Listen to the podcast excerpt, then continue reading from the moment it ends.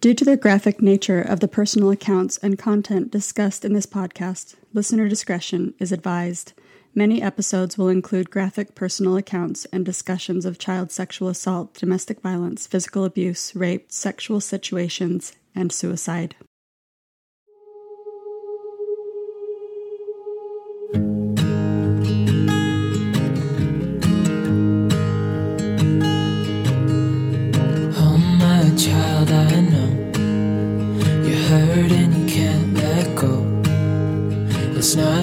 Fault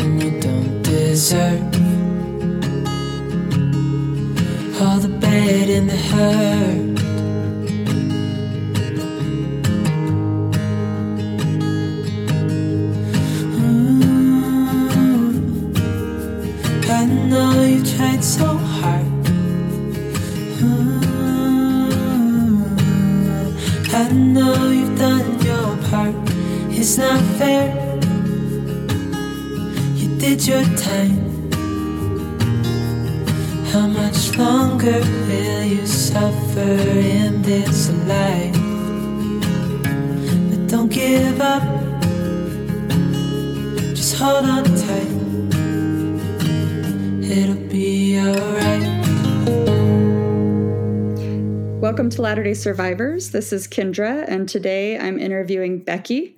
And Becky has a, a very interesting story and um, has done a lot of uh, pre- preparation to be able to tell her story. And like a lot of us, she um, is a little bit nervous, um, but I hope that uh, in the process of telling her story and feeling like she's safe to do so, it'll be um, it'll be healing and um, it won't be so scary. So, welcome to the podcast, Becky. We're happy to have you. Thank you so much. I'm really excited to be here. Yeah. So, um, we really just let you tell your story in whatever direction that you'd like to go. But if you'd like to share a little bit about yourself, and then I'll just allow you to go from there and take the platform to um, share your story any, t- any way that you like. Okay. Okay, sounds good. Okay. Um, so I am, I, gosh, I don't even know where to start. I'm a single mom and I live in uh, Tennessee, just uh, slightly south of Nashville, and I have five kids. Um, two of them are grown, but because of economic circumstances, we're all kind of still living together. So our house is usually not not boring. It's not calm. um, and um, yeah, I work a couple of jobs right now. Um, hobbies when when there's time for hobbies are um, I play the piano. I like to read, and um, I have two little kittens that I play with a lot. So that's a little bit about me. Um, Yay, yeah. kittens. yes. um, so yeah, I guess I'll start from the beginning. I actually um, I did type out a few things, but I noticed that as I was typing stuff out, I just started getting emotional. So um, I yeah, I guess there's a lot there. Usually I'm on the listening end of it, so it feels really foreign to be on the talking and sharing end of it. Um, so yeah, here we go. yeah, it's all yours. Um, all right. So I actually grew up in a family of eight, um, mom and dad and six siblings. We I was born in Michigan, and I'm number five of six. Um, there's three girls, three boys, three girls, three boys. I'm the third girl. So, um, kind of an interesting place in my family. I was talking to my niece today about how um, I do put a little bit of stock in birth order and all of that, but not, you know, I, I don't think that's the end all, you know, catch all of why people are the way they are. But I do feel like there was some contribution to how I turned out as a result of where I was in the family. Um, you know, by the time my mom got to number five and number six, I know she was tired and um, a lot of her energy, creative energy, physical energy, all of that had gone into my older siblings. And I know she cared about me, but I also know that she had, you know, just less energy and less resources, like um, emotional, mental resources to go around at that point because they were spread pretty thin.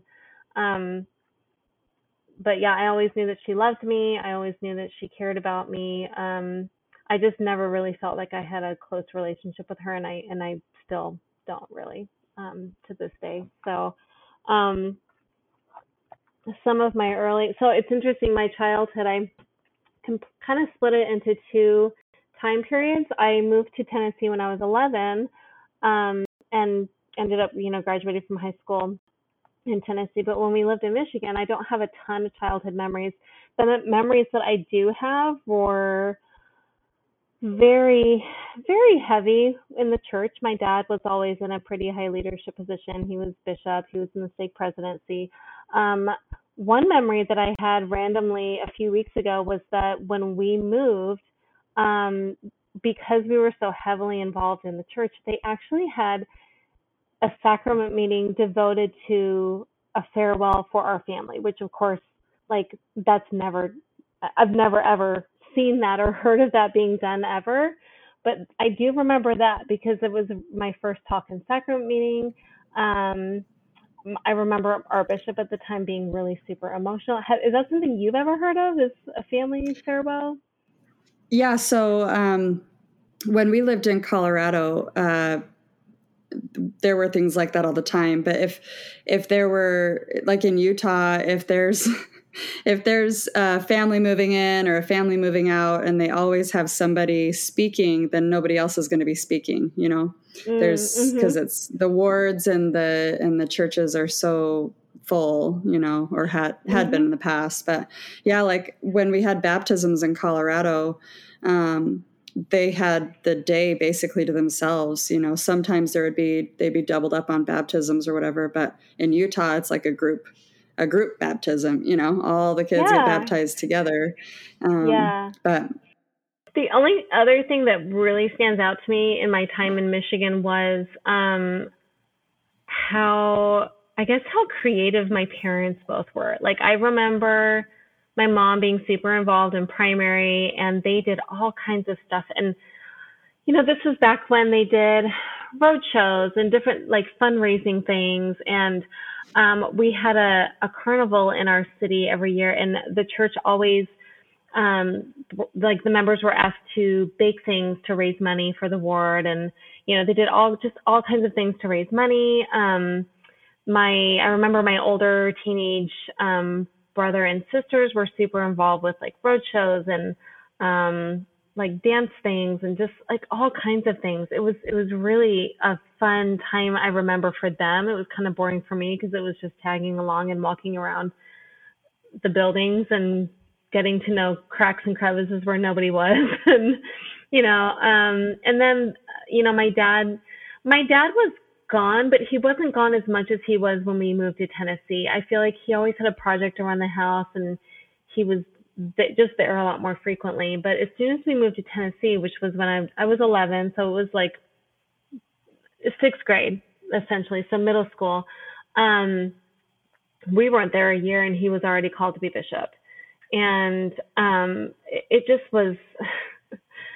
I never saw him. I never saw him. Um, he moved there there was a big GM plant that was actually, I don't know if anybody remembers the Saturn vehicles, but there was a big Saturn plant that was built right by where uh, we were moving to, and his company opened a, a branch of it where we lived in Tennessee. So he was not only busy running this, this branch of this company that was, you know, like a Detroit based company, but he was gone a lot um, as a bishop, as a home teacher, all the things. Um, the place that we lived in Tennessee was very rural, and so the ward boundaries were ginormous. I mean, over an hour at least from one side to the other. It just was huge ward boundaries. So if he was gone home teaching, or if there was a, a a board member who needed something and they lived really far away, sometimes just the driving time alone was two hours, and then you know plus the time that he spent there helping the ward member. So I just I didn't see my dad very much. My mom was usually involved with callings and visiting teaching and all of that. And then, you know, once I started high school, I was gone a lot too. So I don't really feel like um I don't know. I, I don't I don't feel like we had that sense of like family and doing a lot of stuff together as a family in the time that we lived in Tennessee. But that being said, we I mean, I was I was that upright person who did everything. I did everything and I did it all right. I did you know, I got good grades at school. I got my young womanhood recognition early. Like, you know, normally that took six years. I got it in like five and a half. No, less than that. Like five. Got like five years. Um, shortly after I became a Laurel, I got that. I was always uh, like in a leadership position within Young Women's, like you know, Beehive president or Mia Maid counselor or whatever. Um, I didn't swear. I dressed modestly. Um, I don't know about you or where you grew up, but we had we had early morning seminary, so not the what is it release time? Is that what that's called in Utah? Um, um, yeah, yep, release time. Yeah, so we had early morning seminary.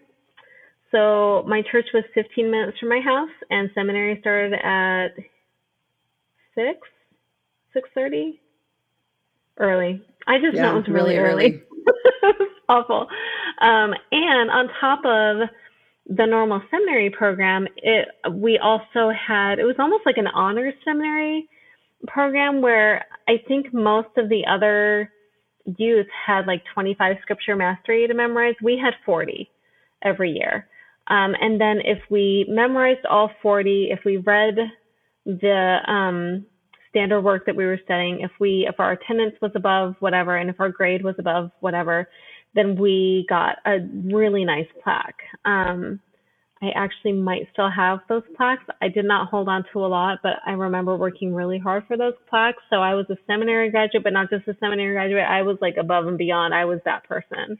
Um, I graduated from high school. I went to BYU. I mean, like, yeah. So if, you know, a lot of times when people talk about people leaving the church, they're like, oh, it's because they didn't have enough faith. No, I was the one that did everything. You know, I, I did everything that I was supposed to do. So, um, went to BYU. My freshman year was both amazing and horrible. Um, it was my obviously my first time away from home. You know, my family was all in Tennessee. It wasn't like I could just hop in the car and go down the road. It was a plane ride, um, and I did not, you know, I didn't go home very often. And um, my roommates were fantastic, but I was very lonely. Like, I didn't have a ton of I guess I had social opportunities, but I didn't really use a lot of them. I instead I studied, or I, I don't know. I, I was maybe a little bit more of a loner than some of the other people that were my age. I just did. I'm I'm an introvert. I don't really like huge crowds, so I didn't enjoy going to the football games. I just, you know, like. So anyway, um, so I came home my freshman year for the summer, and that's when I met my future future husband. Um, we dated, and by the end of the summer, he proposed to me. So I went back to BYU with a ring. Um, we got married that December. So, um, but that being said, my parents had gotten divorced about, well, less than a year, less than a year before that. My parents had gotten divorced. Um, it was really, it was a pretty horrible divorce. Um, my dad was uh, bishop and Oh, it was very messy. it was very, very messy. Uh, mm-hmm. Very, yeah, lots of drama. Yeah. At the at the time, I was really, you know, really angry. Um, my senior year really sucked. Like I, um, my freshman, I was in marching band, so my freshman, or freshman, my first semester, my fall semester of high school was super busy, and then um, the second semester was not as busy. And there was, you know, instead of being able to enjoy that last semester of my senior year of high school, it was, there was a lot of gossip. There was a lot of whatever. I asked to actually move up to Relief Society early because the Young Women's program was just super toxic, lots of gossip, not just from the girls, but the leaders too. Like it was awful. Um, and then they officially got divorced the first semester of my uh, freshman year at BYU. Um, and my dad got remarried really quickly. Um, my mom is still single. It's been, I don't even know, over 25 years. It's been a long time. Um, and yeah, so it was messy. Um, and probably more on that later. But um, I know that when I decided to get married, it was a, you know, you need to understand that I'm finishing my my degree. Like I'm not going to just marry you and we're not going to start having babies. I'm going to finish my degree. And he was supportive of that and I actually had my first child um about 3 weeks before I graduated from BYU. So I did finish that degree. Um and then we moved back to Tennessee. So um this is kind of a funny story about um I'm kind of like going forward and then backtracking a little bit, but about a month before I got married, my mother-in-law and uh, father-in-law came over. Um, I would I had actually flown home that for a weekend to um, do a bridal shower at home, mm-hmm. and um, my mother-in-law had heard through the grapevine that I had um, gone on birth control. Oh. I don't know why that was a big deal, but apparently it was a big why deal. it was her business. yes, thank you. Or like why that yeah. was even a a topic of gossip. Like, yeah, I, I don't know. And who uh, told uh, her? She, yes, yes, uh, yeah. And I, I don't even know that. I, I, probably did at the time, but I don't remember.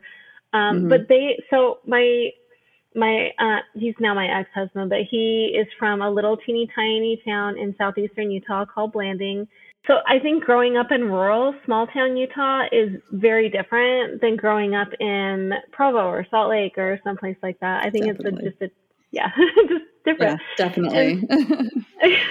so they came over and sat me down and had all of these talks by prophets and general authorities about birth control and how using birth control is not what the Lord wants us to do. Yep.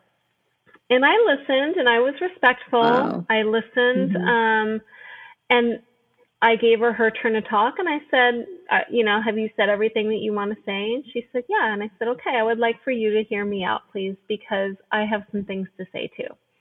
And mm-hmm. I started sharing, and within two minutes, her whole body language was she had leaned back, she was looking all over the place. She just she wasn't meeting my gaze. She was not I could tell like she really wasn't listening to anything that I was saying.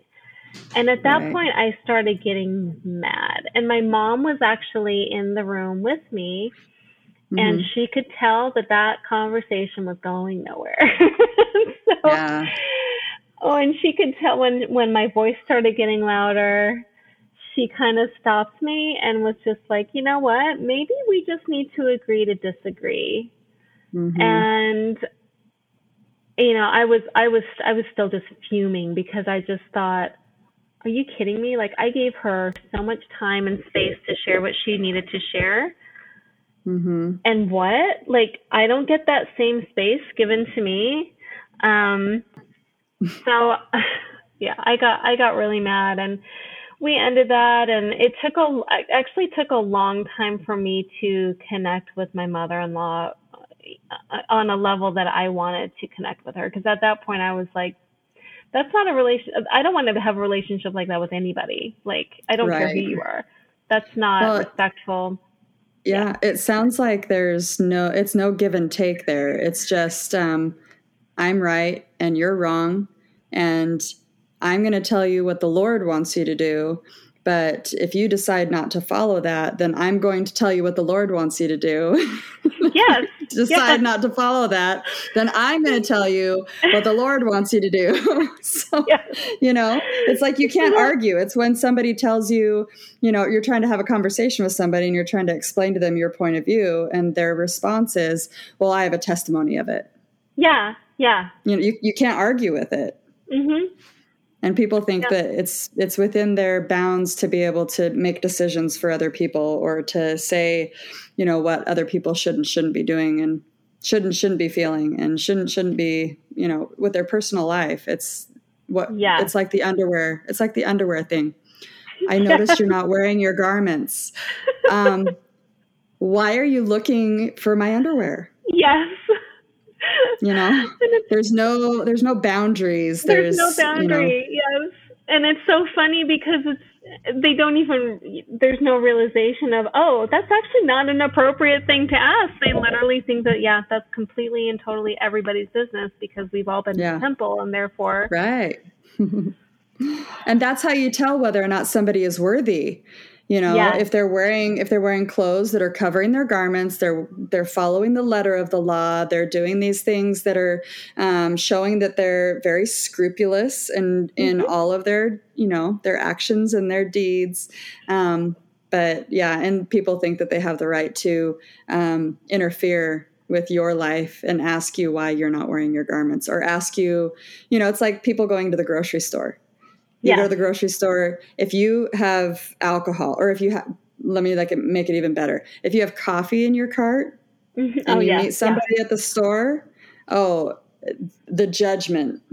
Oh, absolutely. Absolutely. Yeah. Yeah. You you must you you're you're drinking the devil's liquid and therefore you are a black sheep and you need to be called to repentance and it's their right Yeah. to do that. And it's yeah it's ridiculous. i when i go to the grocery store now i don't even get a cart i just carry a couple of things of Vizzies or white claws hoping that somebody sees me oh my Uh, god. not really, but you know, I don't care anymore. It's it's Yeah. interesting how when you when you don't care anymore, you know, Uh, it doesn't I- matter. Out of, I realize like you're, you know, you're interviewing me. Do you live in a highly LDS populated area where you are? Oh yeah, yeah. St. George, Utah, I think is more more conservative and more Mormon than the rest of Utah as far as percentage wise. It's it's very conservative. Yeah, and uh, Okay. yeah, so that's fun. Yeah, yeah. See. I, th- that's not the case here at all. I, I actually, around the corner from me, there are some members that live there, but the only reason I know that is because um, uh, they are, let's see, my kids' aunt and uncle. Hmm. Let's see. my dad, my my kids' aunt and uncle on like so on their dad's side are also aunt and uncle to the kids that live in this house, if that makes sense. So Oh, like there's yeah. sort of a family connection, and that's the only reason that I know that, you know, they live there and Yeah. are members and whatever. But yeah, like I I have no idea. Yeah, what you were saying earlier about how your your ward boundaries were very large. Our our ward boundaries were very large in Colorado. Here, it's like you can walk to the church because the ward boundaries are so small. Um, but in Colorado, um, we our church building was like ten miles away. There's no way. I mean, I guess you could walk that, but you're not going to get there on time. You're going to totally miss the sacrament. Which is the whole reason you go, of course. So Exactly. It's the whole reason you go. Yeah. Yep. yeah. Yeah. yeah so it's a yeah it's definitely a different world a different way to grow up and well and the thing Mhm. that's interesting so kind of going back to my childhood was um a lot of you know my week a lot of it revolved around the sunday meetings and then like mutual. And i know that i know well at least the people that i know who grew up in utah um going to church on wednesday nights was not necessarily a priority. Um, and it was it was for us, like for our ward, it was a big deal to go to Wednesday night activities. And the people that were not there, like they were like they were missed, if that makes sense. Like it was it was just a big deal. So Yeah. you know, if you didn't count Saturday, I was literally at church every day starting in high school because of seminary.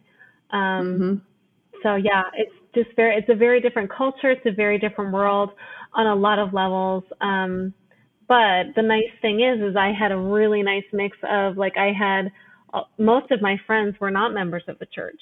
You know, um, they I live in the Bible Belt, so they went to other churches, but you know, most of my friends were not members of the church. Um, so it was really nice to have uh, that variety of not only um, religious beliefs, but also race, culture, like all this, all these different things. Is that's what I grew up with here, and I loved that so much. Um, I did notice when I went to BYU, there was not that diversity, and it was so No. bland and vanilla. So like now I Mhm. follow accounts like Black Menaces, and I'm like, this is amazing. You guys are doing such great work because people, yeah, I mean, even my roommates and whatnot, like people just they weren't. I don't know. They they did not have as much of um, an education in diversity and culture as Yeah. um, and they don't have an education in tolerance either you know oh, no. like no they're the chosen people mm-hmm. and they have the right to um, interfere with other people's uh, uh, with other people's rights in general and yeah. there's no boundaries you know even yeah. with the leaders and the teachers the professors there's no boundaries yeah yeah, yeah for sure for sure so um so I guess one other thing that kind of so I guess going back to my parents' divorce, um, shortly after we moved back to Tennessee, I decided that I wanted to go to grad school. I wanted to get into counseling, um, marriage counseling in particular, and there was a program in Nashville that had uh, it was a master's in marriage and family therapy. So Lydia, what my oldest was about one when I started classes, and my in-laws were actually super supportive of that. Um, they actually, I had night classes and Saturday classes, and they kept Lydia um, on the evenings that I had classes. And if their dad had to, if her dad had to work on Saturdays, they kept her then too. They were really super supportive. Um, I loved it because it gave me time out and she had a blast over there. And of course, she was young, so she doesn't have memories of that, but her aunts do and her grandparents do. They remember that that time with her. And um I I enjoyed that. I really loved it because, you know, I'd come home and they would have taught her a new word or they, you know, just they just were so excited to have a, a grandbaby or a, and and a niece close by and so it was it was a fun time. Um and I graduated with my master's degree. Let's see, my second child was four months old when I graduated with my master's. So um, that was interesting. It was at a Nazarene college. Um, so that was very different than BYU, but not really. same, uh, same, same religious expectations, different moral standards maybe or yeah. what, what how was it different yeah. yeah, maybe maybe not different moral standards uh, same same strict religious standards but some mm. of those beliefs were different like they believe in the trinity and i don't and so like mm. i remember having it being tested over doctrine stuff and i'm like what does this have to do with marriage and family therapy and i remember getting right. a little you know, testy and grumpy about that, but mm-hmm. I don't know. Um, but that was it was a it was a fun program. I actually stay connected to um, two of my friends that I graduated with. Um, oh, good. Yeah, and you know, obviously they weren't members, and um, they're all you know active in their religions, but it was still just nice to have that diversity, you know, just that difference yeah. of belief, but it didn't stop us from coming together and being friends, you know. Mm-hmm. Um, so I loved that. Um, let's see. I feel like those years were kind of a blur because um, my husband at the time worked a lot of night shifts. Um, you know, I worked off and on. Um, I started working towards my license, but then at that point I had um, well, during that whole process, I had three kids and they were four and under. And of course, you know, I'm not the, the breadwinner of the family. And so, um, it just got to be too much trying to take care of my, my three kids and working on licensure requirements, which were, it, they're they're pretty hefty for marriage counseling. Um, mm-hmm. The the licensure requirements are pretty big. Um, it's different for a licensed practitioner. Uh, like no, LPC, licensed professional counseling, and it's different for social workers. But um, the MFT road is just a little bit more involved. Um, so mm-hmm. I put mm-hmm. that on hold and um, worked some odd jobs here and there until we discovered that um, my husband was just not able to support us. And so we ended up being um, I don't think we were evicted, but we got to a point where it was like, we're not going to be able to pay rent anymore. so mm-hmm. my mom offered to let us move in with her. We lived with her for a year and I went to, back to work. I worked two jobs with these 3 mm-hmm. kids. Um, he worked one. He worked one job and, um, and at that time, I did not know it at the time, but at that time he was, um, pretty heavy into pornography Um, mm. He started having an issue with pornography before we got married. And when I say an issue, like my background is in counseling. I don't think someone who looks at porn every once in a while has an issue. I don't even think someone mm-hmm. that looks at porn on a regular basis has an issue. I think someone who looks at porn uh, to the degree that he did, and it, it, affected our relationship the way that it did, and it affected um, his life the way it did. Like his life literally mm-hmm. revolved around it. That's when you've got a problem with it. Just like if it, that yeah. if it was alcohol or anything else. And so, um, so unbeknownst so to me, oh, mm-hmm. oh, go ahead. No, I was going to say I, I, just have a question for you. Um, mm-hmm. So with the way that the the way that we in the church are um, are sexually repressed. You know, we are mm-hmm. not. There's not good sex education. There is. Um, there are all these standards and morals and expectations of of young people. Um, as far as all the way through um, young men's, young women's. So, like trying to repress their hormonal urges um, and and laying shame and guilt upon them rather than actually giving them good tools for consent um, and helping them to understand enthusiastic consent and understanding how to you know when you do get married that um, you know this is what um, marriage is like and this is what sex is like. Because if they're not getting a good sex education like they don't in utah then you know it, i remember when i got married i um it, it was like you're going you're you're going through and trying to um, be as good as possible. Like i i had sex before i was married. I you know it was related to, more to my well anyway i'm not going to explain that. Um, now i see it completely differently than i did all through my marriage but um, mm-hmm. i think that they tell you no no no. No no no. Bad bad bad. Sex is bad Mm-hmm. You're not allowed to have sex. You're not allowed to pet. You're not allowed to neck, which I don't even understand why they call it that. Um, I know.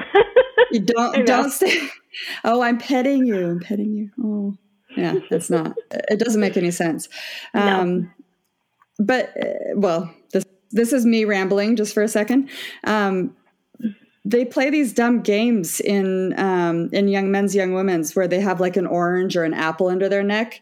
Do you remember those games where you would I have do. to get get the orange or the apple from the person that's next to you? Yeah. That seems like necking. Uh, yes yes isn't, yes. isn't that the appearance of evil? You know yeah I, i'm pretty sure that's the appearance of evil now there's going to be a new standard that that's not allowed anymore at any of the activities. Um, you're welcome. I brought that to your attention that that's like you know the appearance of evil. Um, anyway, so um, but then when you get married, it's like there's a switch that's supposed to turn on.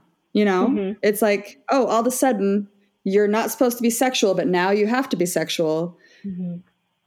You're not you're not told that you're supposed to learn how to be with each other. You know, it's like there's just no communication about sex. There's no communication about consent. There's no communication about a, what a he- what a healthy sexual relationship looks like.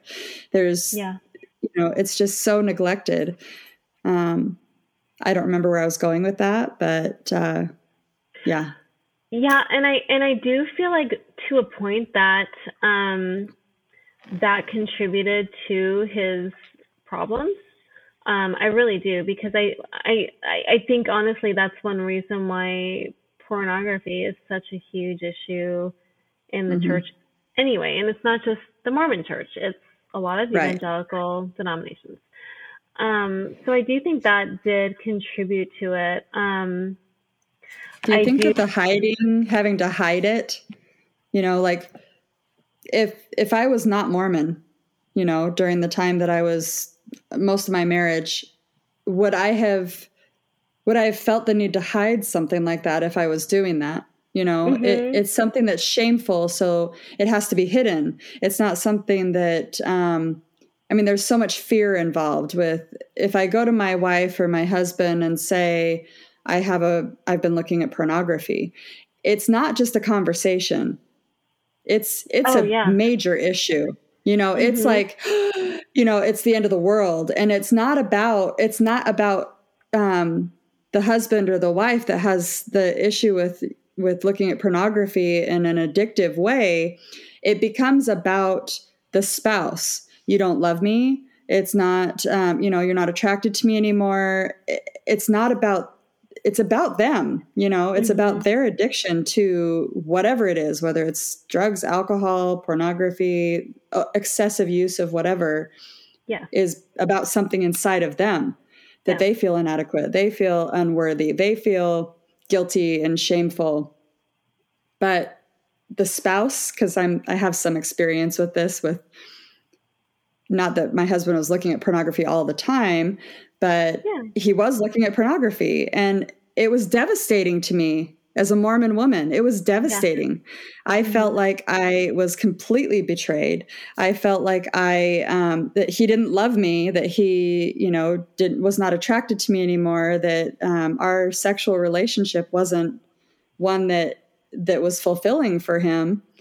Mm-hmm. But it's a different. It's it's a different issue when it becomes. It's not. It's not about me. It's about him. It's about why yeah. he's choosing to do that. Yeah. But we make it about us as Mormon women. And it becomes yes. guilt and shame, and you're a horrible person, and you need to go to the bishop. And if you don't go to the bishop, then I'm going to go to the bishop and tell him. You know, I mean, it's like mm-hmm. more consent issues, more privacy issues where we can't just have good, healthy communication. Anyway, yes. Yeah. I'm good no, I, right now. No, no, no, no, no. You're 100% there, and and I do. I know that I had a little bit of that in me.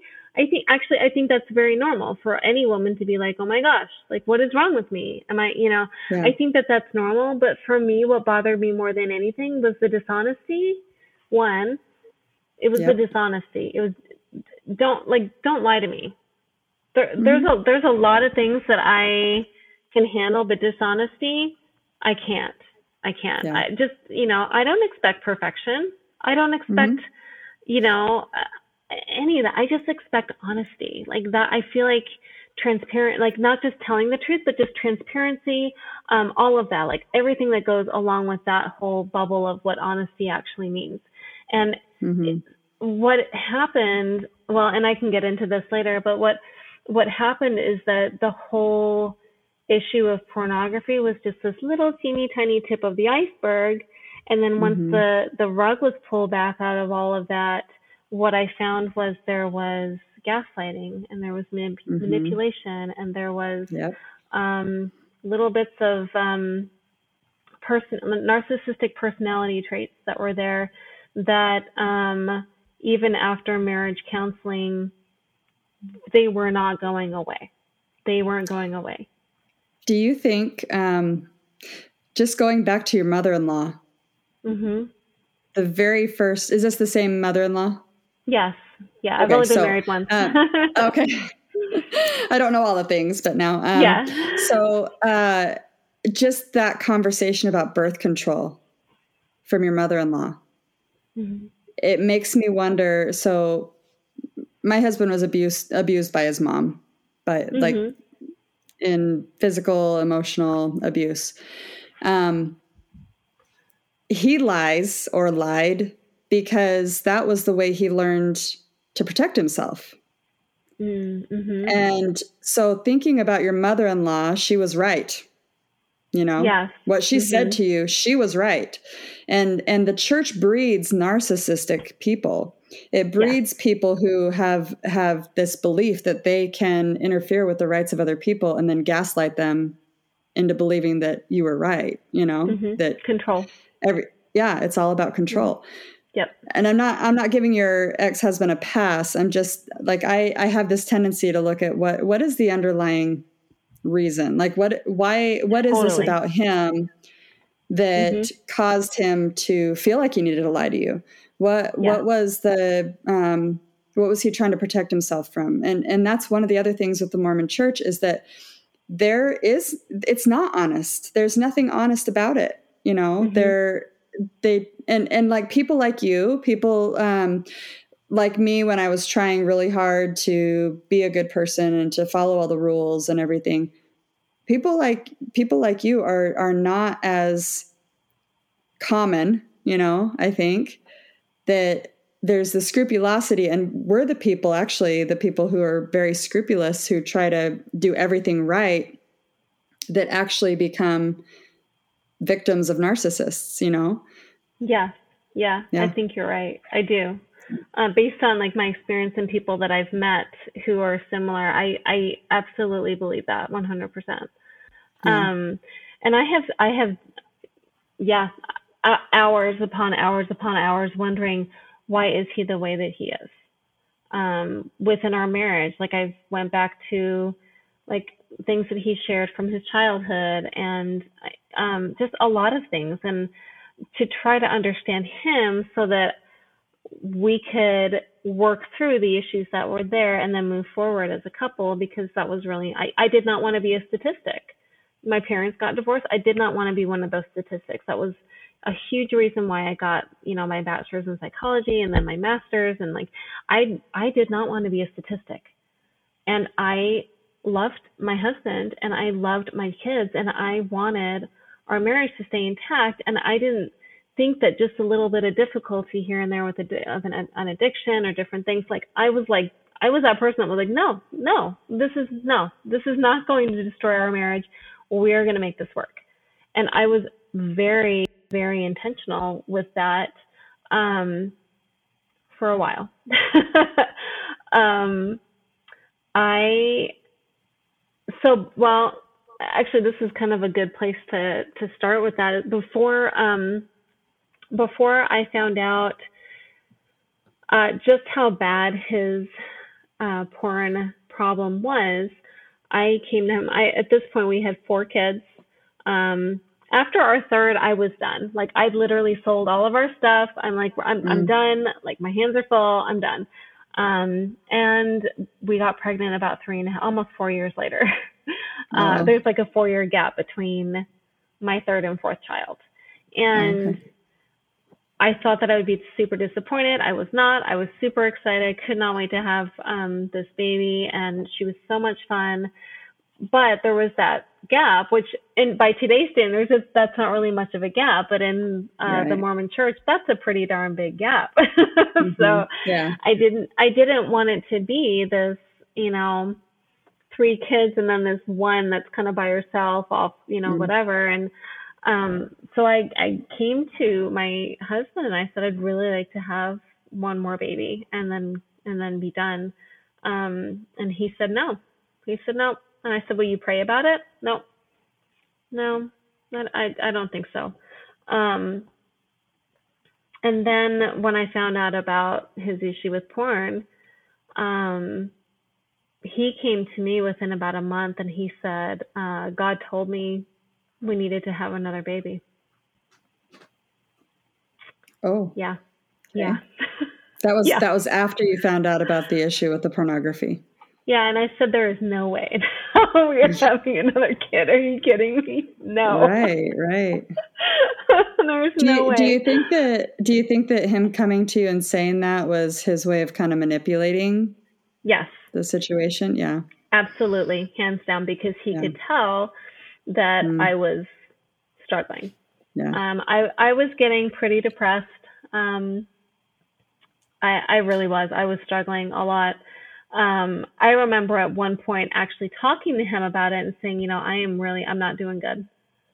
And he looked at me and he said, you know, I can't really, I can't really listen to you right now because right now, this time of healing, it's about me. And I need to focus on me right now. Yeah. Um, yeah. Okay. So, well. yeah. Okay.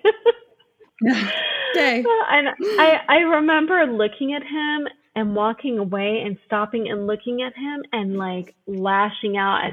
Are you serious? Like I am literally mm. giving you all of my time and attention. And the five minutes that I just need, a little bit of validation mm-hmm. and a yeah, I know, hun, I know this is really hard. I it's about you. Like I don't ask for anything. I am asking mm-hmm. for a little bit mm-hmm. of space for me. And mm-hmm. um we can get into this later, but I've learned in the last like five years or so a little bit more about the Enneagram. Uh, do you know much oh, yeah. about the Enneagram? Okay, so yeah, I'm I a think nine. I'm I'm an eight. You're yep. an eight. Okay. Mm-hmm. Yeah. yeah. So like I'm the one that's like I'm gonna make myself small so that there's room mm-hmm. for everybody else. And um yeah, that that was definitely one moment that I did not back down and I'm like, no, that's not okay. And I think at that point he knew that if he wanted to keep our marriage intact, I needed to get pregnant again. Mm, yep. So um do you, was, do you think that in the Mormon church that people um that women in general it, so I, maybe I should just say I think um, that in in the church I've noticed I noticed that women make themselves small.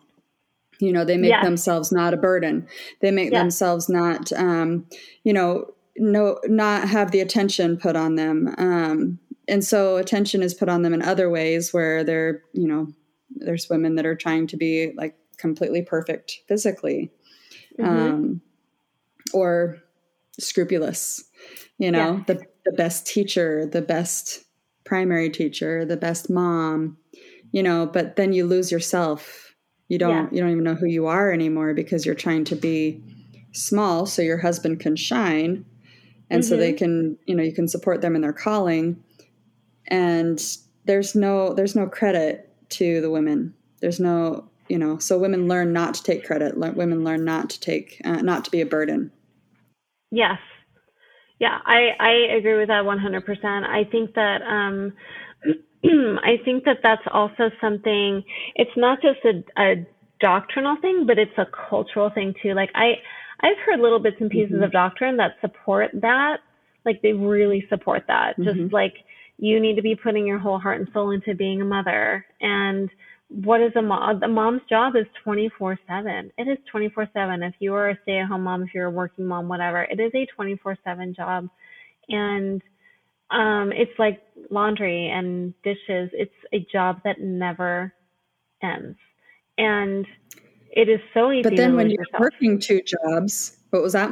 And, and so it, it is really easy to lose yourself because all you're doing is focusing yeah. on these little people that need you or bigger people mm-hmm. or whatever the case may be but yeah like on right. somebody else yeah. that needs you so yeah it's so easy yeah. to lose perspective of yourself and what you like and mm-hmm. what you think even and your opinions and everything mm-hmm. everything yeah and then when you have two jobs on top of that or you're going to school and you're working and mm-hmm. you're trying to be the best mom that you can be but you're the one doing all of it your spouse is still getting credit for it. They're still oh. getting credit for yeah. for all of it. They're yeah. you know, you're still supporting them.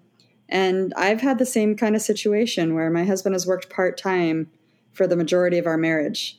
And I've been working full time. I've been working full time plus a um, plus going to school, mm-hmm. plus working a, another PRN job or an as needed job. You know, yeah. we we push ourselves to the point that because we have to sometimes we have to be able to support our families yeah. and if we're married to somebody who is not willing to step up to the plate and actually support the family when that's what's expected in the church mm-hmm. then the women end up picking it up and supporting the family and then and then we're abnormal you know we don't we don't fit in in the church because we don't have as much time to spend time on a calling, but they're still going to give us a huge calling. Yeah. You know? Yeah. It, it mm-hmm. it's, it's all very, very messed up. Yeah. It is. It's very, very messed up. And, and the, the way that women, unfortunately, you know,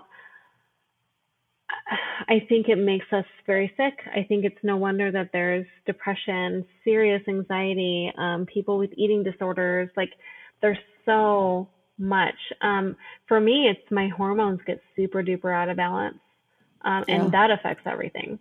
So, mm-hmm. uh, you know, stress hormones. Yes, yeah, and and um, sexual hormones, sex hormones, but stress hormones cause issues with all the other parts of your body too. So. Oh yeah, yeah, yeah. hands down, hands down. So yeah, it's it's rough. It's it's rough.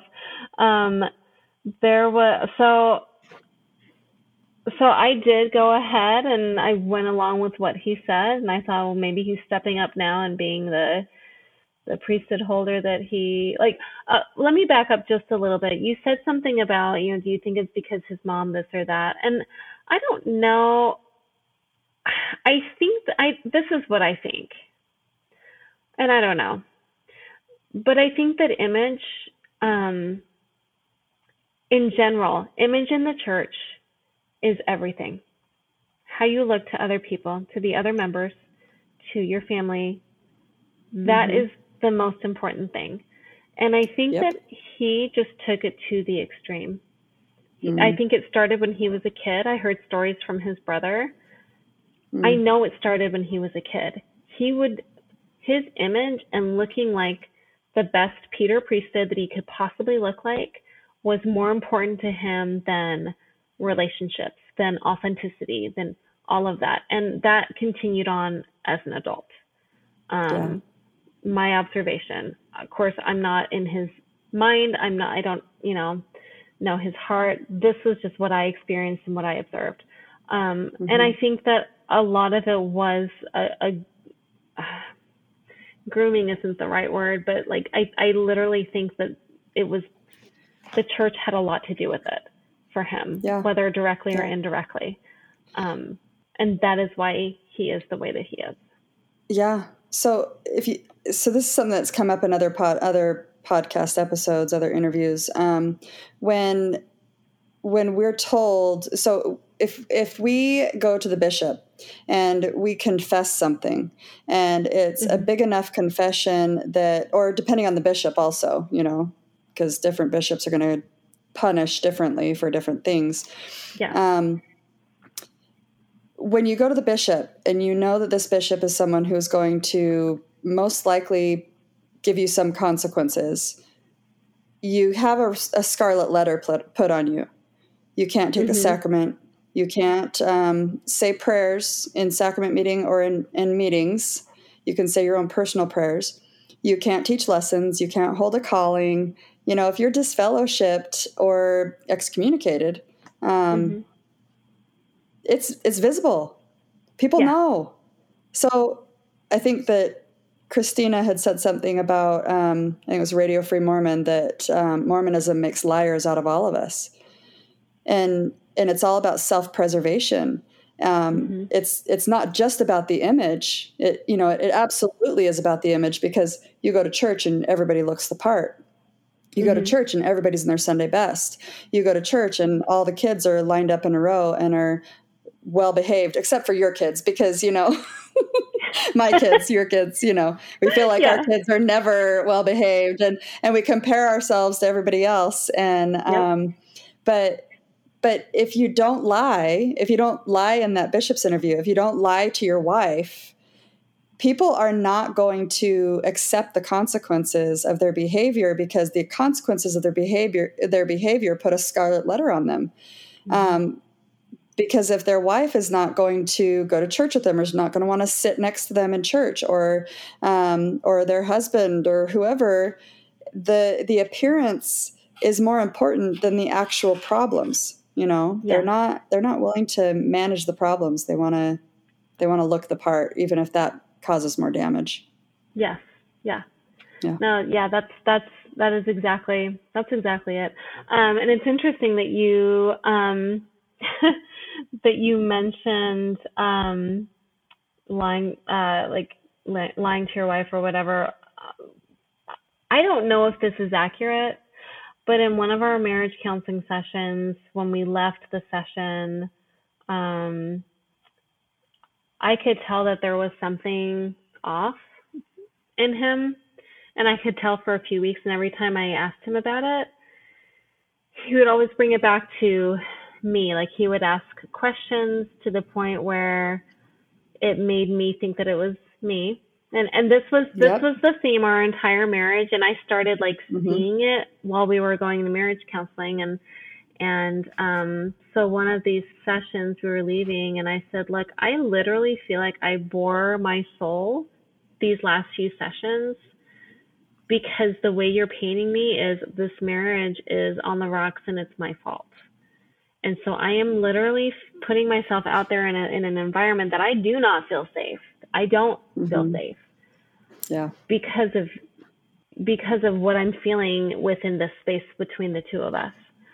Yeah. And he he admitted to me on that walk. He said, "Well, yeah, I have been lying to you because I I'm still viewing porn." And I said, "Well, is there a reason why you're not telling me? Because I've told you that our marriage is going to be fine as long as I'm getting honesty from you. Like, it's mm-hmm. the hiding and the lying and the lack of just transparency that's killing our marriage." And he's like, "Well, my our bishop said that it was okay yeah. for me to not tell you." Is what he said. He he blamed it on the bishop. He said the bishop said it was okay if I didn't tell you. Mm-hmm. And I yeah. that very well may have happened, but really, like, yeah, my my bishop, yeah. who I have told over and over and over that all I want is for my husband to be honest with me, like, he told you that it's okay to lie mm-hmm. to me, like So, did you ever have the situation where um, it sounded like you were kind of alluding to this in in like counseling sessions where you're trying to explain a, a problem or you're trying to talk to them about this is the thing that's bothering me, and instead of saying, "Okay, I can understand where you're coming from," um, and I can try to see your perspective and kind of reflect on how I'm behaving to see if I can kind of figure this out instead of doing something like that, it's it's all about deflection. It's all about, well, you do this. Well, you um, you you got mad at me this one time, so I can't tell you the truth. You okay. you, you react this way.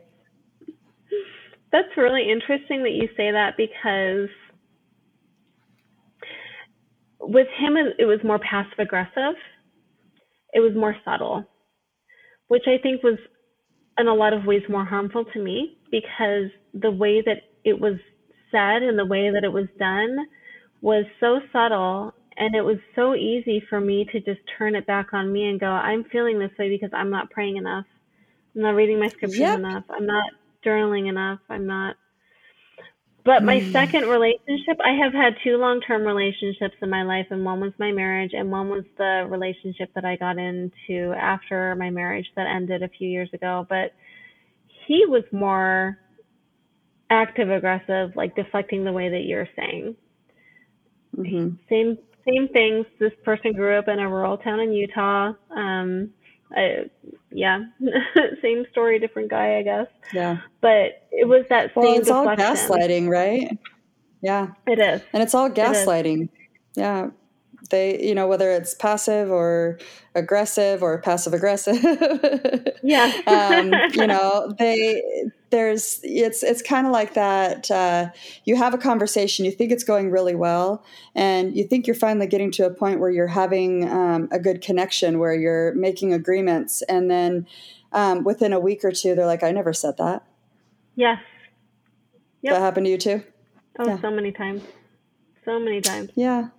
So and then when you ask them to write it down let's let's write down our agreement so we both know what the agreement is they won't do it because they don't want to be yeah. held to the to what they've said that they that they're going to do. They don't want to be held to it. It's like you don't look at porn anymore. Let's put it down. We're both signing it so that we both know what we've agreed to. And that if they don't do that, they're like, I never said that. And mm-hmm. or they'll hide the piece of paper or they'll be like, well, that's not what I meant. Yes you took it the wrong way. You're so literal. Yeah. Like I'm a very literal person, but my my uh last significant other would say that all the time. We blame it on you're just you're so literal. You're not taking it the right way. Yeah. It's your fault. Yeah. Yeah. It was my fault too. Yeah. oh heavens. So yeah. yeah. Um so I guess fast forward a little bit. I did I did end up having that fifth child, and I will be honest. Um, I do feel like I was manipulated into that pregnancy, but I also feel like if I hadn't had him, um, I don't know that I would still be here. My depression got really, really bad, and it was because of him that I got out of bed. I had a baby that needed mm-hmm. to eat. I had a baby that needed a diaper change. I had a baby, and he was out of all of my kids, he was the easiest baby, hands down. Um, he he would wake up smiling. I mean, he just mm-hmm. um, just the the happiest kid ever, and still is. He's just the sweetest kid. Um, so even though I felt like that whole situation sucked badly, I I am so grateful I had that fifth kid. And like, if I were to go back, like if I were to know what I know now about myself and whatnot, would I like, and I were starting my life now, I would not have five kids. But mm-hmm. the five kids that I have, um, even though it sucks that some of the trauma and things that they've experienced, they keep they keep me going. Yeah. Um, so. me um, too. My kids have saved my life on more than one occasion, and most of the time they don't even know that they've saved my life. Oh yeah, um, yeah. When they were little, um, you know, the reason I lived was for them. You know, the reason that I existed was for them. The reason I didn't jump out into traffic a couple of times was because of them. Yeah. Yep. Um, the reason that I woke up in the morning was because of them, because I was no longer, I, I had no idea who I was you know, you're a daughter of God doesn't help, you know. No. Telling us that we're children no. of God, that we're, you know, that we're so special. Well, the thing is, is that you lose yourself being a mother. And so sometimes that's the thing that saves you is that you've lost yourself. So you no longer are really focused on the depression. You're focused on all the other tasks you have to do, focused on all the, yeah. all the responsibilities that you have. Um, but yeah, I can absolutely relate to that. My kids have saved my life on more than one occasion. Yeah. yeah. Um, yeah. Yeah. So that counseling session that I told you about that I left and, you know, he deflected and said, you know, it's the bishop's fault. He said it was okay that I lied to you, blah, blah, blah. Um, it was that counseling session that I walked away from and I said to myself, this isn't going away. Not the porn, mm-hmm. not the porn. The lying, yeah. the gaslighting, the manipulating, it's not going away. Yeah. Um, and it, it, was very sobering and very terrifying for me. Um, mm-hmm. Because I had five kids and I knew in that moment I was going to become a statistic and it was, it was terrifying. yeah. yeah. So that yeah. was in May of. Did you find yourself okay? Oh, go ahead. Did you find no, yourself negotiating with yourself? So, like when yeah. when all the things were when all the things were going down in my marriage, and um, when my kids were little, I went back to school um, uh-huh. to get a bachelor's degree in nursing and i had decided that when i graduated because i was i was going to be self-sufficient i was going to be able to take care of my family by myself mm-hmm. I, I kept giving my giving myself milestones where I was like, okay, well, if things haven't changed by this point, then it's over. And then I would push out my line in the sand and I would say, okay, if things haven't changed by this point, then it's over. Then I'm I'm really done because I don't want to do this anymore. And then push out the line in the sand again and again and again. And nothing ever really changes. It just gets more covert, you know, or it just yeah. gets more um, you know, it's not it, it becomes actually a little bit more um, I'm just going to accept that this is the way that it is, you know, and then it's yeah. the sunk cost. I've put all these years into this marriage and, you know, do I really want to give up now, you know? Well, so it's in, that's interesting because when you say it that way, no, I don't think that I ever did do that. I never mm. did do that kind of negotiation. It was more like I didn't tell him that I wanted to get a divorce. That was in May. I didn't tell him I wanted a divorce until the end of December. I wanted to get through mm. the holidays. Mm. One more holiday, all of us together. Um, yeah. And during that time, I spent like processing what that meant. Not not the physical aspects, not the okay, I got to get a job. I need to like figure out how to mm like not any of that.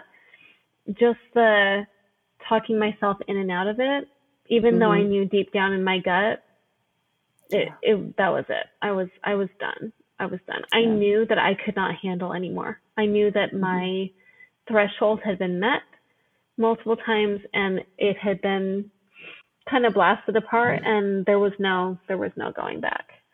So um yeah, no. yeah. Um, so I have a I have a follow up question for you. Um, okay. The thing about gaslighting in the church, it's not just people gaslighting each other. It's um, it's us as members when we when we truly believe in it, we gaslight ourselves. Um, yeah. And and try to make ourselves stay. You know, so we're we're trying to talk ourselves out of um, listening to somebody who's telling us something that's anti-Mormon, or listening to somebody who is saying something that um, that shakes our testimony, and then we have to bear our testimony to them. Um, you mm-hmm. know, there's there's all these ways in which instead of listening and being self-aware and feeling the feelings, and then having a conversation that's intelligent and um, and actually has um, good context and there's give and take in the conversation. Instead, mm-hmm. the conversation ends because I'm gaslighting myself and making myself remember that I believe in this church. Um, yeah. I can't have a conversation with somebody and just be able to talk to them on a level that is um, intellectual, scientific, being able to say, well, what if this, then this. And I'm wondering if that self gaslighting in the church um, between the self gaslighting, you don't even know who you are because you're told who you are from the time you're born um, and where you're going and all these things. The self gaslighting turns into a lack of self awareness where we oh, can't yeah. even we can't even accept that um, I'm this person, but I don't even know who this person is because this is not who I was meant to be. This is this is the person I was told to be, and then like leaving the church is very painful and and and having to figure out who you really are but then once you really figure out who you are and who you want to be and what you liked and what you lo- what you like and what you don't like what you actually you know what you actually want to do with your spare time that now you have all the yeah. all this spare time and a 10% raise what you want to do with that is completely up to you and then you're completely you you completely lack self-awareness yeah you know and and gaining that self-awareness and learning how to heal um i think that like this platform is something that has helped quite a bit um mm-hmm. for me yeah. but um yeah i, I think that uh, i think that's probably part of the process of getting out of not only a, an abusive or you know terrible relationship but also mm-hmm. getting out of the relationship with the church yes and honoring yeah. honoring your own needs honoring your own you know things that things that you want to do but also having to do the work to be able to be self-aware yes yeah. no that's actually one of the one of the major focal points of as i was sitting down and kind of writing out kind of a timeline of stuff so i would try to keep things in chronological order, which you know is going so well tonight. You can tell. Um, hey, you but, know what? The the people that listen are going to hear exactly what they need to hear. You know, that, that's true. That's true. They, they don't need in chronological order. they don't. And and as long as you feel comfortable with your story and that you got everything out that you wanted to, then you know this is about you you know this yeah, is yeah. and i know that sometimes i'm making it about me but i hope that it sounds like i'm no, trying to you know relate 100% so. yeah no, yeah. one of one of the major thoughts that I had in that whole thing was um, just that whole just waking like well okay so first of all the fact that when all of this happened um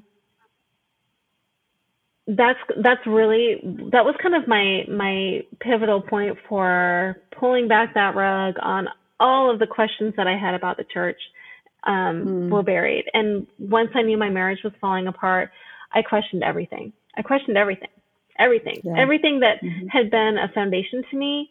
I questioned it all. And I don't know what it, when it was that I turned off listening to myself. Um, I do feel like that happened at a really young age. Um, Eight. no, you know, so one of my one of my earliest memories, which I think was before eight, imagine, um, you know, interestingly enough, um, was learning. Say, you know how we're all in our families and like our family of origin, so like our parents and our siblings, and we all have our place within that family in quotes you know? Mm-hmm. um, you you can see my quotes but nobody else can. So like yeah. um, we ha- we all have our place in our family. This is our role. And if anyone deviates from that role they are put back into that role because if you step out of that role it makes everyone else super uncomfortable and the equilibrium is off right so mm-hmm. I, remember one time and i realized this is a little thing and i know if my family were to hear this they would just laugh and be like oh my gosh but this was significant to me. Um, yeah. My parents had rented the making of Thriller, Michael Jackson's The Making of Thriller. Mm-hmm. Um, I don't know. Have you ever seen that?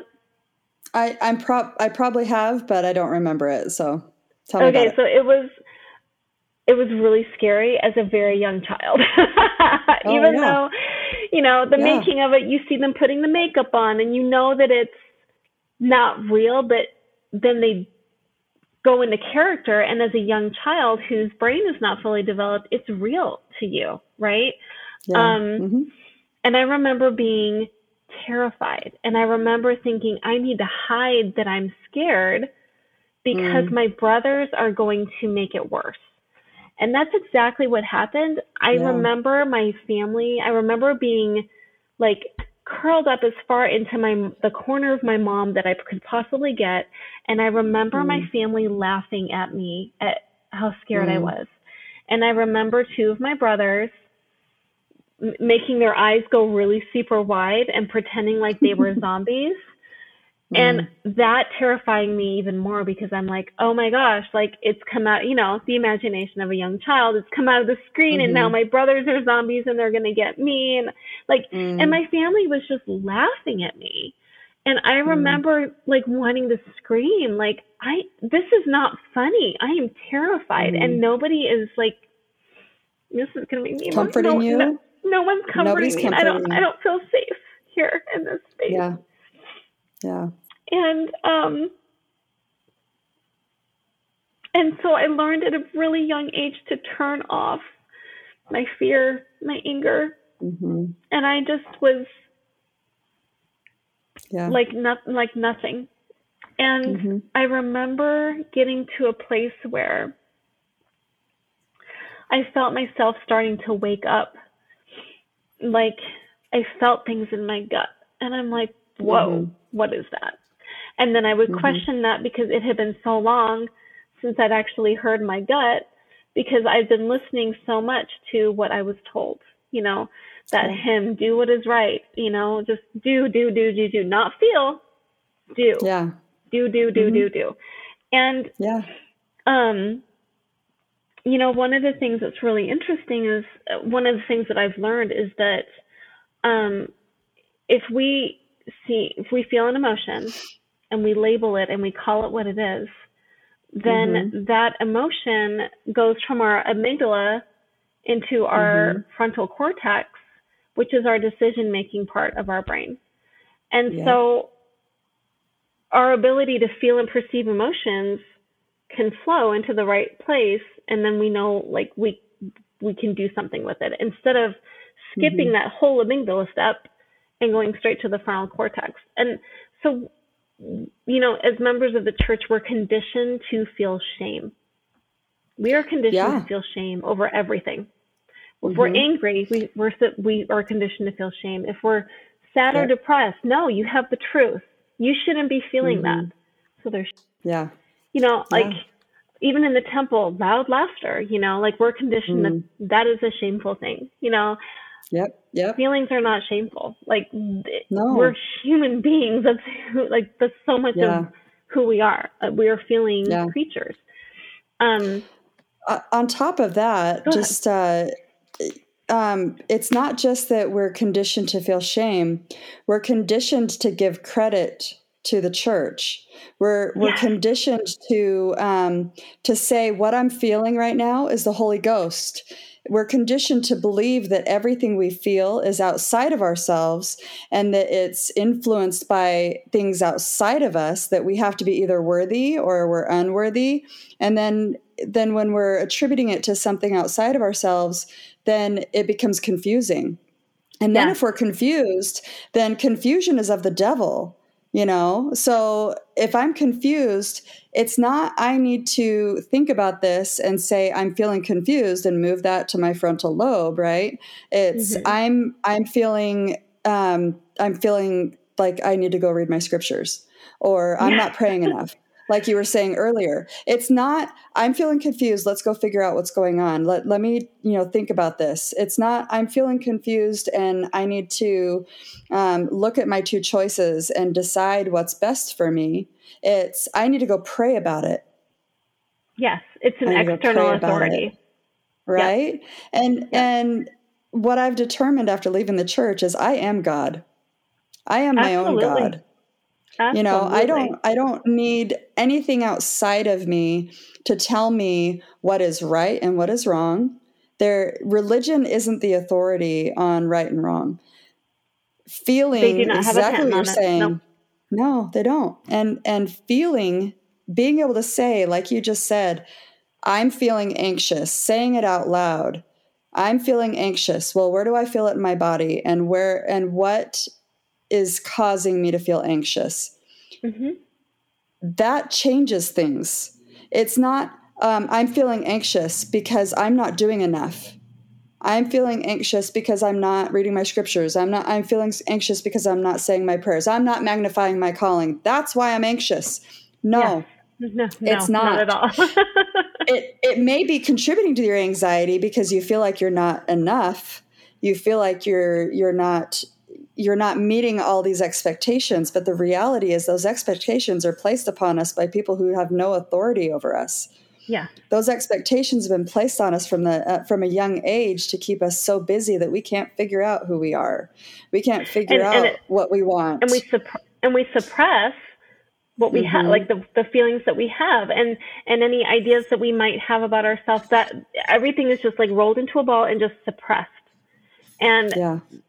so it does not give power to anything that we feel um, mm-hmm. because we haven't been able to name it for what it really is. Yeah. So when we go yeah, from exactly. an external, so when we go from an external authority to an internal authority, what we're actually doing is we are not suppressing that we can't, we can't, we can't suppress yeah. those feelings anymore.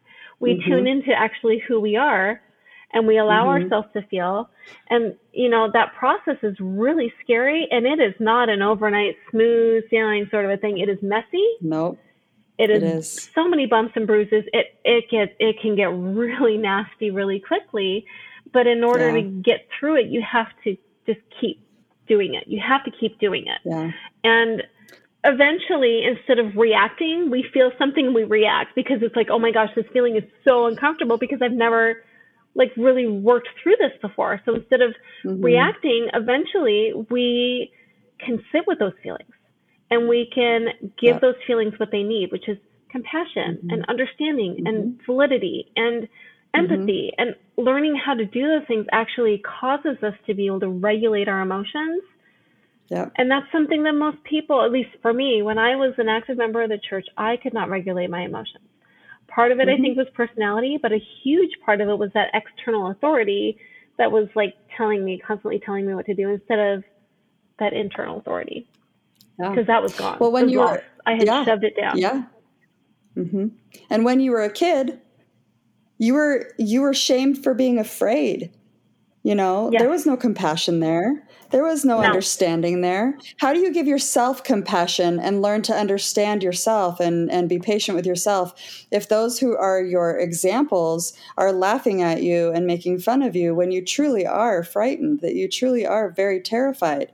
Um, and, and leaving the church and learning how to be um, how to have independent thought, learning how to um, be able to sit with those emotions and work through them in an intelligent way and working through them in a way that's healing. Um, if you try to tell your family about those emotions and those feelings, they're still on this this pathway, and those family members are still active in the church. Sorry, um, then you you trying to figure it out on your own is going to look like to them like you're suffering because you're not doing these things that you're supposed to be doing. And yeah. and so there's not there's still not the support. You you can't find support. I shouldn't say you can't. There's probably members of the church that are that are pretty good about these kind of things. But if you have family members that are so wrapped up in the church and so wrapped up in the doctrine and so wrapped up in telling you and shame and guilt and telling you that what you're doing is wrong and telling you what you should be doing, which is reading your scripture, saying your prayers, all the primary answers, then you can't have that supportive network where you can heal. You can't have that supportive network where you can process those emotions. So you end up doing it alone unless yeah. you find a community of people who also are going through the same thing. So, yeah, I mean, it's really hard. That's that's why I think we lose our families. Um, our uh, the families that decide to stay is because there's it's a toxic relationship at that point. Um, yeah. And I have I have toxic relationships in my family too. There's there's people that I don't talk to anymore. Yeah. Siblings yeah. that I don't talk to anymore. Yeah. Oh my goodness. Yeah. Yeah. Yeah, and that's that's definitely a huge. I, I feel like that's a big part of where I'm at right now in my life. My mm-hmm. current situation in my life right now is trying to figure out because so when I I remember when I knew I was getting divorced and the feeling that I had was this I can't tell my family. I can't tell my family. That was it was so heavy on me this feeling of you can't tell your family because you're not safe with your family mm-hmm. and i remember my my ex-husband telling me uh, so i told him at the end of december that i, I wanted to get a divorce we mm-hmm. didn't sign papers until may and then in tennessee there's a 90 day waiting period before your court date's even scheduled and then your divorce is final. So mm-hmm. we didn't sign papers until May. Um, he, it, it was um, right before Mother's Day, and he said, um, "I don't want this, so you get to tell the kids." Which really sucked because all along the way he was like, "No, I get it. We're in this together." Like blah blah blah blah blah. And that was, I think that was kind of his last ditch hope that if I had to do that, that I wouldn't go through with it. And of course, by then it had been a year since I knew, and I'm like, okay, when when when when would you like for this to happen? So Mother's Day, Mother's Day, he had me mm. sit down with the kids and tell them, and um, no, it was the night before Mother's Day because the kids went to church on Mother's Day, and one mm. of them told their classmates, my parents are getting oh. divorced. Oh. And that classmate went home and told her mother, who in turn called my mother. And that was the first time that she'd ever heard that she'd heard anything did, about it. Did they also tell your mother that you weren't wearing garments? Um, I don't know. I, I don't know. I know at that point I was not wearing garments for sure. Uh, yeah, because at that point I was not. But you know, you know, at that point, I still also dressed really modestly too. Like the idea of wearing a tank top or shorter right. shorts, like scared me to death because right, you know yeah. I hadn't shown that skin mm-hmm. in years. yeah, exactly, exactly. So, oh man. Yeah, but my mom called me that night, the night of Mother's Day, and she was like, "So I got a phone call today from you know so and so in your ward," and I said, "Yeah," and she was beyond hurt that I didn't call her, and I said, "Mom." I know how much you love you know, I'm not going to say his name, but you know, my ex-husband, and she did. She adored him. Uh, and I said, honestly, I didn't think that you would be supportive of this. Mm-hmm. And and she was she was angry and she was hurt. And so I, you know, at that point, I eventually told my siblings. But what's interesting is what I mm. knew would happen is exactly what happened. We got divorced, and she invited him and the kids over to her house for dinner to visit way Ew. more often than she invited me. That's gross. It was awful. I was like, wow, now I see where I stand. Thanks for that. Um, and it was not until he got remarried and discarded her because he didn't need her anymore to hmm. think of him as, you know, again, image. Aren't I such a great person? I'm the victim here, blah, blah, blah. Well, he got remarried. He didn't need my mom anymore. So he discarded her. She was super hurt about it. And then she saw his real behavior and she was like, I can't believe how much he's changed. And I just wanted to scream. Like, yeah. he hasn't changed. dude, like this is this is why I divorced him, honey. Like, you know, Mhm. like, you know, Yeah. I was really angry at that moment, but I just I wanted to just shake her. Um and you know, I, I get it. She only Mhm. saw what he wanted her to see. So Mhm. I get it, but at Yep. the same time, it was super hurtful because at that time, it was not just I'm getting a divorce, but it was also I'm not going to church anymore, and I'm you know whatever. And out of her, so out of my parents' six kids, three of us have left. Three are still very very active. Um, Mm. so my me, my brother, and a sister have left. My sister is still an active member of a Christian denomination. Mm. I consider myself more agnostic. I was Christian for about a year, and then I was like, you know, the Bible, like if the Book of Mormon's not true, like what? Why is the Bible true? But the, you know, anyway, and I was Mhm. like, and and and the stress of having to have the answers and to have a knowledge and a testimony, and all of that just stressed me out so bad that I just thought, you know, I don't have to have the answers. And the fact of the matter is, Mhm. is if there's a God, if there's Jesus Christ who died for my sins, whatever. If all of that really took place, would my life be any different? And the answer was no. And so I stopped stressing out about it. And Yeah. I just, Well, yeah. Did you find that um, when when you let go of all the I know the church is true, I all this certainty that really wasn't true certainty, it was just what you were told.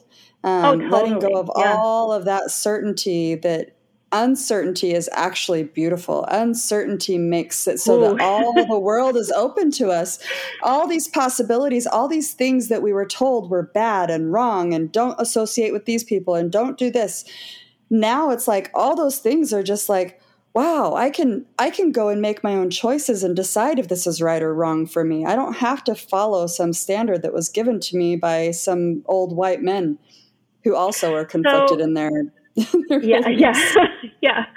It took me a while to get there. It took me a long Yeah. time to get there. Um, I remember actually having a conversation with a, a high school buddy that we got kind of reconnected, and he, that was one of the things that he said is like, isn't it, isn't it amazing? And I said, actually, right now it's not. It's terrifying. and he's like, really? And I said, yeah, it, it really is because I've lived my Yeah. whole life having certainty and now I don't have any. And I literally feel like somebody just pulled the rug out from under me and I know Mhm. nothing now. And it's Yep. terrifying. And I have kids to raise in this world and I have no idea what to like teach them and tell them. Mhm. And, uh, you know, he, I remember hearing him talk about the beauty of it and that helped. It was comforting and it but it took time after that to like process that and unpack that and get to a place where i'm like it really is a beautiful thing and i think that now but i've also been gone out of the church for eight years now so Mhm. it's just taken a long time to get there Yeah. um it that did not happen overnight that took years No, that took it years doesn't to get happen. there yeah. um It's been five yeah years for I, me. it is now Yeah. okay yeah yeah, but it, um, it took it took a lot of work. It took a lot of time. Yeah, yeah, Yeah, it's yeah, it it it is. It's it's work and it's I think the nice thing is is when you're in the middle of it, when you're in the just in the middle of the crazy, it's really easy to go this is just really hard. It's taxing. It feels like I'm walking through mud. Um Mhm. And a swamp and like every step is painful and it hurts and it's awful. But then when you can take your head up for just a second and look back behind you and go, okay, I've actually made some progress. Okay. yeah, You know, and I can I can keep going. But yeah, it, it takes one super difficult step at a time and a lot of rests in between the steps. Um, Yeah. which is okay too. Because again, like coming from a place of we're supposed to be busy and anxiously engaged all the time. Like that's Mhm. that is a hard place to also step away from and go, you know what, rest is actually important. It's actually good. right. and, Well, and, important being able rest. to, yeah, it's being able to just sit with yourself.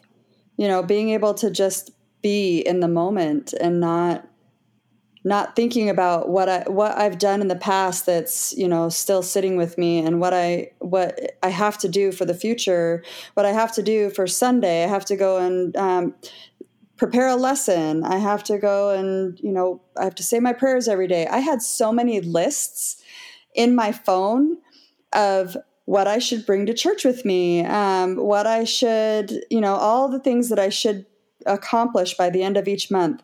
Um, going yeah. to the temple um, you know making sure my tithing's paid doing my visiting teaching all the things that were laid upon me as expectations to be a worthy and upstanding member of this church ended up being the things that once those were gone i had no idea what to do with myself. Yeah i i i would sit I have this little patio oasis that I have that I sit in this like this big egg chair swing. And for it took the longest time for me to be able to sit out there and just sit there and yeah. not feel like I had to get up and go and do a whole bunch of things. And I've finally gotten pretty good at it. And I really I really like my patio oasis cuz I don't I don't have to do anything I don't want to do. You know? Yeah. Like if I and don't want to do it, then there's certain things that that I need to do to be able to support myself and my family. But yeah. um, if I don't want to do something, I I am happy to say no at this point. You know, and. Yeah. Yeah. And people in my life, if they're Christina and I have a saying that if it's not a fuck yes, then it's a fuck off. I don't oh, have is. any place. Yeah, I don't have any place in my life for people who don't want to enthusiastically be a part of my life and understand me and know where I'm going and have a interesting conversation with me. I don't have room for people in my life that that can't not that aren't self-aware and are not really interested in spending time with me as I am, not expecting me to change. Yes.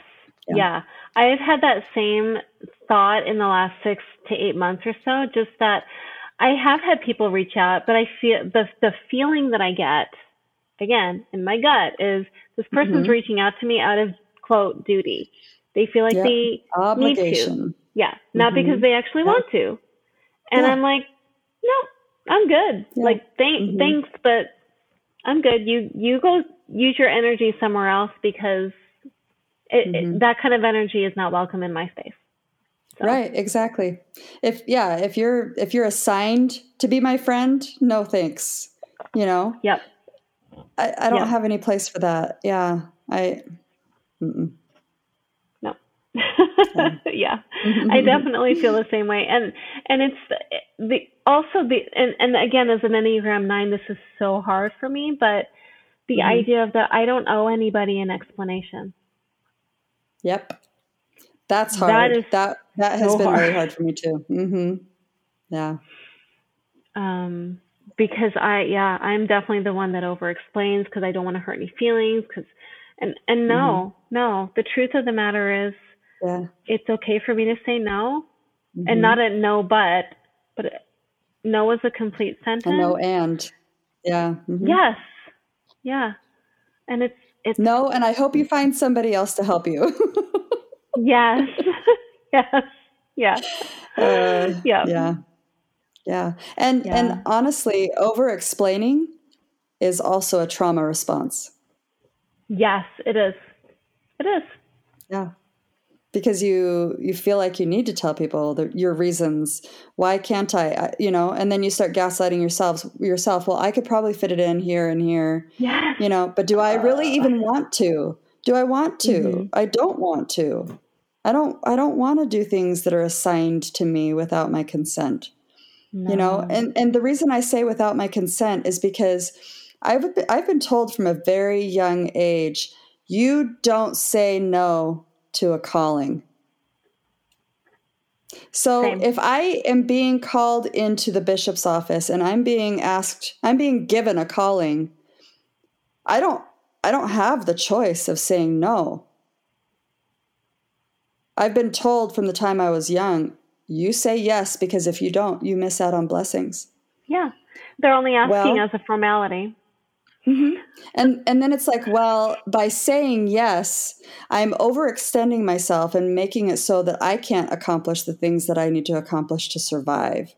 So mm-hmm. now there's this huge conflict that I can't I can't say no because if I do this thing and I magnify my calling, then everything else will fall into place. Mm-hmm. Yeah. Yeah. I'm done with that. Done with I, that.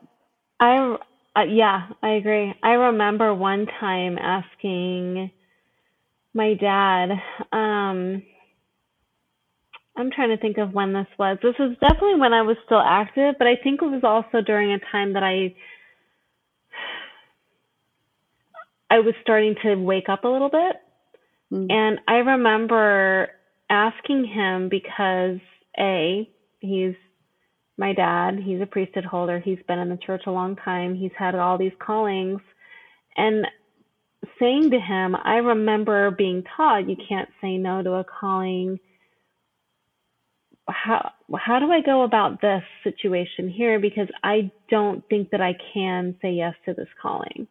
And I Mhm. remember him saying to me, if you don't feel like it's a good fit for you and you know with you in your life right now, it's okay to say no. Um Mhm. and I remember being floored, but I remember just needing that validation from somebody else Yeah. who was a priesthood holder, you know, Mhm. in order to Yeah. do it. I remember asking him and hearing that and going, wow, this is this is different from Mhm. and so it's been really interesting like talking i guess just comparing my parents the way they were growing up and then as a teenager and then now their experiences. And my mom really hasn't varied very much um, but my dad has.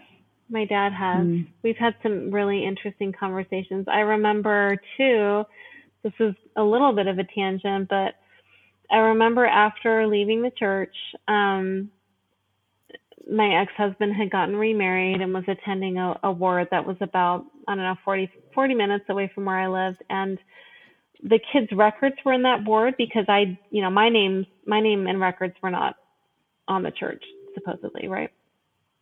So, um, there were some issues with my ex-husband, uh, to, some legal issues that were coming up post-divorce that were going to make going to make things hard for me, but really going to make things hard for the kids.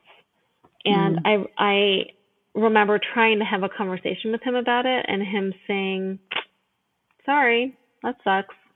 They'll get over it," kind of a thing from him. Wow. And my dad saying, "Why don't you go and talk to his bishop about it?" Mm. And I said to him, I said, Dad, his bishop is not going to listen to me. I am not a member of his ward. I'm not even a member of the church anymore. He's not going to listen to me. And he said, right. But your kids are in his ward. And your Mm. kids are the ones who are being affected by this decision. So I think Mhm. that you should give it a shot. And so, you know, I took his counsel because I Mhm. really felt like in my heart that when he was bishop and when he was in leadership positions, I, I know he took his callings very seriously, like especially as a bishop, like Yeah. he took care of the people in his ward. And Mhm. so I did. I went and I tried. I like had some email correspondence with this bishop, and we had scheduled a time to meet. I went to the building, and he took one look at me and kept on walking. And I waited there for like 25 minutes. He never came back. So I got in my car and left. And I emailed him and I said, I went there. You know, I I made eye contact with you. I know you know that I was there and you know thanks for nothing and Mhm. within a few days i my attorney reached out to me and he said he had the emails that i had been corresponding with this bishop and he said have you been talking to Wow. Yeah. And i said yes because he's also my kid's bishop. And he said you can't you can't do that because you you know your ex-husband said that you're defaming his character by talking to his bishop. Yep. So i told my Oh, dad wow. I, yeah i told my dad about it and he was furious. He was furious. Hmm. He said i would never in a million years allow a woman under my jurisdiction to be treated that way if I could do anything or say anything because on the Temple Recommend interview it says da da da da da, and you know you're supposed to take care of your kids. Like Mhm. he just like that was really important to him, and so it really Mhm. shook him that this bishop treated me so poorly. Um, and I just so again like just seeing it, it was it's nice to be able to like have those conversations with him, but it's also been interesting to see the shifts based on ex- life experience and just all of that um, that my dad has gone through um, with that and, and just being able to talk and, and recognize that yes, there are people out there that are good, genuinely good people who take Mhm. very seriously any responsibility to take care of somebody else. Um, so I know that that's out there. I just know that it's also few and far between. So Mhm. Yeah. anyway, um, uh, so interestingly enough, last night I was talking to some of my older kids and I was telling them about this and I said, you know, what what's something that you feel like I should talk about? And one of the things that they said was um, the blind ignorance of members um, because they've got Blind members obedience too. Yeah. blind, blind yes blind obedience um, toxic family relationships um, narcissistic male authorities um, Yep.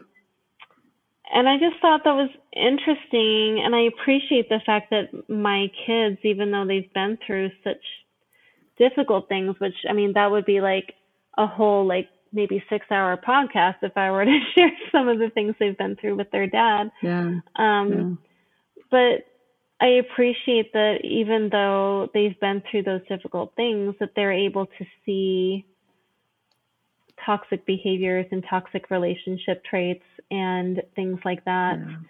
And I appreciate that they recognize um, that internal versus external authority.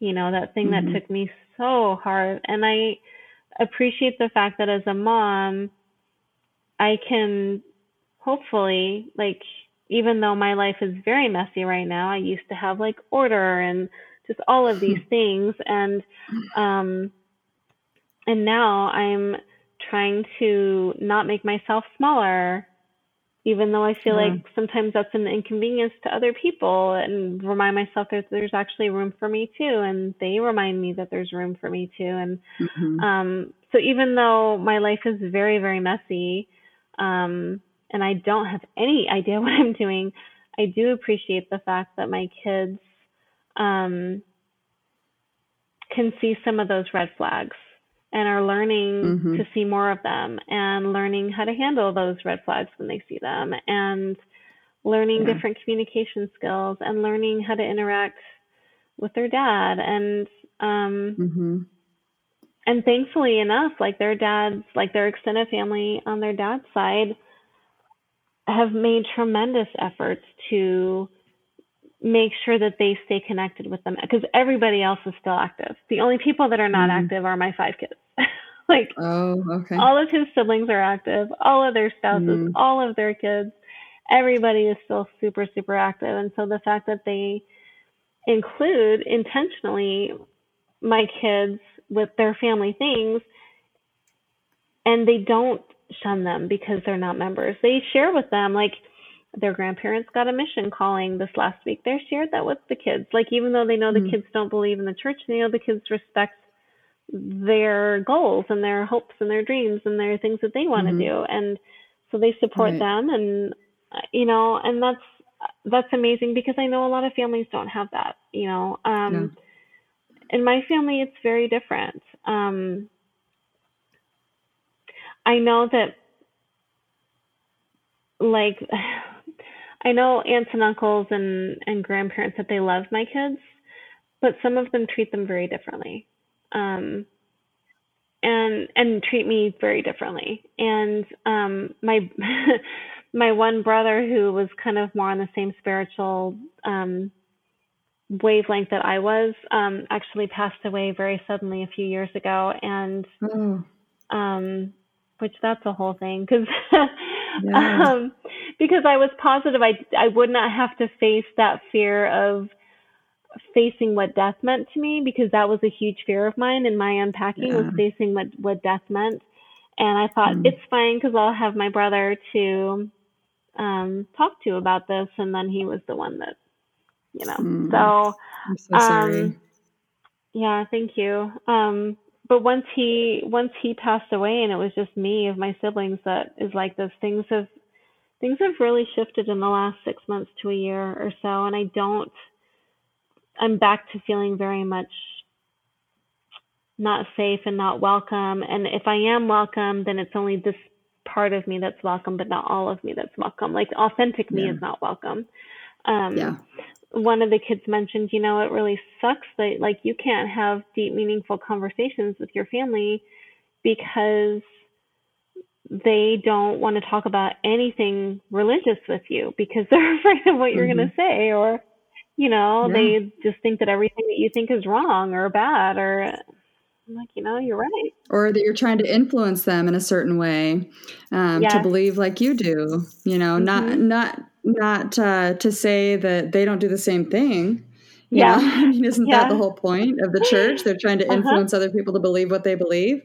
yeah Um, something that you were said, saying earlier. Um, oh, one of the things that you said about not being able to have deep, meaningful conversations with your family. Um, I I feel that also. Um, my oldest brother hasn't been a member since he was um, a teenager, but my other brother and sister are um, both very deeply in the church, and you can't have a you can't have a reasonable and logical conversation, or I can't have a reasonable and logical conversation with them.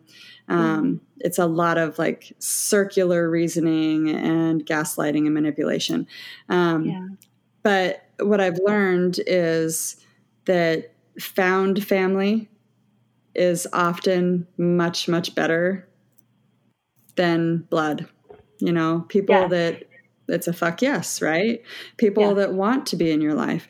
Um, you know, and in the process of doing this, like we're all people who see each other, you know, we can understand what the other person has gone through and and so a lot of my found family are people that have also shared their traumas with me, whether or not it's been people that have been on the podcast or just that we have connected on that deeper level because we're all trying to be self aware and to be authentic and to accept each other as we are and not expect the other person to change. And I think the beauty in that is that we we learn the things that we didn't learn in the church. One of those being um, the the bigotry and the uh, misogyny and you know the lack of culture um, outside of the church. So being able to incorporate um, cultures that are not like ours, you know, learning learning from people who are not like us and not expecting, not not being in that in that um, state of mind or in having the perspective that I have something that this person needs. It, Yeah. It's not that. It's that I I want to learn about this person and I want to learn what they know and I want to learn their perspective and I want to see how I can incorporate that into my life if it's you know if it's meaningful for me if it would work for me um, whether it's processing or just you know like trying new things, trying new food, trying, you know, things that you're too afraid to do when you were Mormon or didn't have enough time to do when you were Mormon. hmm Um, yeah Yeah, I think I think that, you know, unfortunately, I don't believe that I'm ever really going to have a relationship with my brother and my sister because I don't see them changing to a point that they can be healthy and have a a reasonable conversation with me. yeah Um yeah, but and that's you know. that's that is really it's difficult it's it's heart wrenching because yeah because you do Mhm. feel that connection because of you know the fact that you're family but you're right Mhm. it, it's when you you don't of the have to have that connection though. yes You owe them you- nothing. Yes, yes. When you think of the concept of family, the family is, you know, all of the characteristics that define what a family is, you can absolutely have that with somebody that you don't have a blood connection with. And I do mm-hmm. have those relationships now, and they're amazing, um, especially mm-hmm. given the fact that, you know, a lot, I, am not somebody who really makes friends easily because, mm. and I, and I think a huge part of that is because when I went to church, I never felt that I connected with people there. I, no. I am not a surfacey person. I don't like those conversations. To me, they are a waste of my time mm and energy. Um, yep. I like people that are real, and I never got that at church. I hated Relief Society, hated mm-hmm. Relief Society with a passion because I felt yeah. like an intruder. I felt like I did not mm-hmm. belong there. Um, because it's all for appearances, right? Everybody's yeah. there showing their best self, showing the self that is in compliance with the church's teachings. And they're not going to say things, you know, occasionally you get people who are kind of a, a black sheep or someone yeah. who comes in and, and is willing to say what, you know, what needs to be said. I was kind of one of those people when I was teaching Relief Society, by the way. I love that. I love that. I would sneak little things in there to make people think, you know, to say, mm-hmm. hey, there's not only one way of thinking about this. Um, but yeah, like you were saying, you're with friends, with people who actually want to be in your life and have those great conversations. I'm I'm putting way more priority on the people who bring healing um, and who push me to um, to try new things or push me to or actually call me out on my shit you know mm-hmm. telling me that you know kendra you know that's probably a trauma response or kendra you need to um, look at this let's talk about this because that doesn't sound healthy you know i mean yeah. I, i'm open to that i'm open to having people say things like that to me what i'm not open to is passive aggressive behavior and people who think that they're going to manipulate me into changing so yeah. Yeah accept me as i am you know yeah. yeah. I'm 100% that way. Um, I, I've had two really close relationships in the last decade, and both of them have ended really badly to the point where I thought, I don't know that I'm ever going to make a deep connection friendship like this because I'm a, I'm mm. afraid. I'm so afraid of getting hurt. Um, yeah. you know, and they were both people that transitioned, I kind of transitioned, transitioned out of the church with even. So like mm-hmm. we had that connection. Um, but one mm. of them, um, I, you know, authenticity is very, very, very important to me. But mm-hmm. I also recognize that in my life, I've struggled with authenticity because because I've never felt I've never had a setting where I have felt 100% safe to be exactly who I am and to show up for myself mm-hmm. and to show up for those situations like 100% of the time. And so, you know, one of these really good friends, um, I had reached a point where I was like, okay, there's one thing that I really need to share with her, but I'm afraid to because I'm afraid that she's going to be like, oh, that's mm. who you are. You know, I don't yeah. think, and, and that's exactly what happened. I shared like a really big thing with her, uh, like mm. a, a choice that I had made. And she just like she completely cut me off. She's like, I would have thought that by now you would have felt like this was a safe place to share those things. And the fact that you mm. didn't, like, and, and it was awful. It was awful. I literally felt like I had been, like, I feel like I had lost. It sucks because mm. it felt like somebody had died, but that person was still alive. And that was awful. Yeah. Um, mm. It was such a devastating loss. And now, like, now that I'm on this side of it, it's like, okay, well, then obviously that person was not one of your people because if she was, she would have recognized how brave it was for you to share that side of yourself that was really scary to share. Um, yeah. And then, and, and the other person was again, like it was somebody that I ended up being in a relationship with who, um, had, you know, similar narcissistic tendencies that as my ex-husband had. And he mm. you know it was it was similar to that in that i would share things but there was just never enough room for me because if i shared something it was always turned around to him and his experience it, mm-hmm. it could never be just about me sharing what i needed to share and so yeah. like i just made myself smaller in the relationship so the relationship could take place and that's not healthy so you know. Mhm. Um, but since then, or, or I if have, you share something, yeah. Or Oh, if you go share something, then you then you're hurting them, right? yes, yes, yeah. Yeah. Yeah. Um, and so I'm really grateful again to be on this end of it where I'm like, you know what?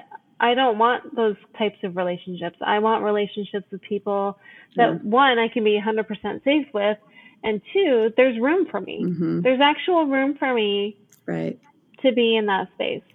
And I have that now. And I would Mhm. much, you know, I'd choose those 100 times over some of my family relationships Yeah. where there is not room for me to be 100% myself because they will not accept who I actually am.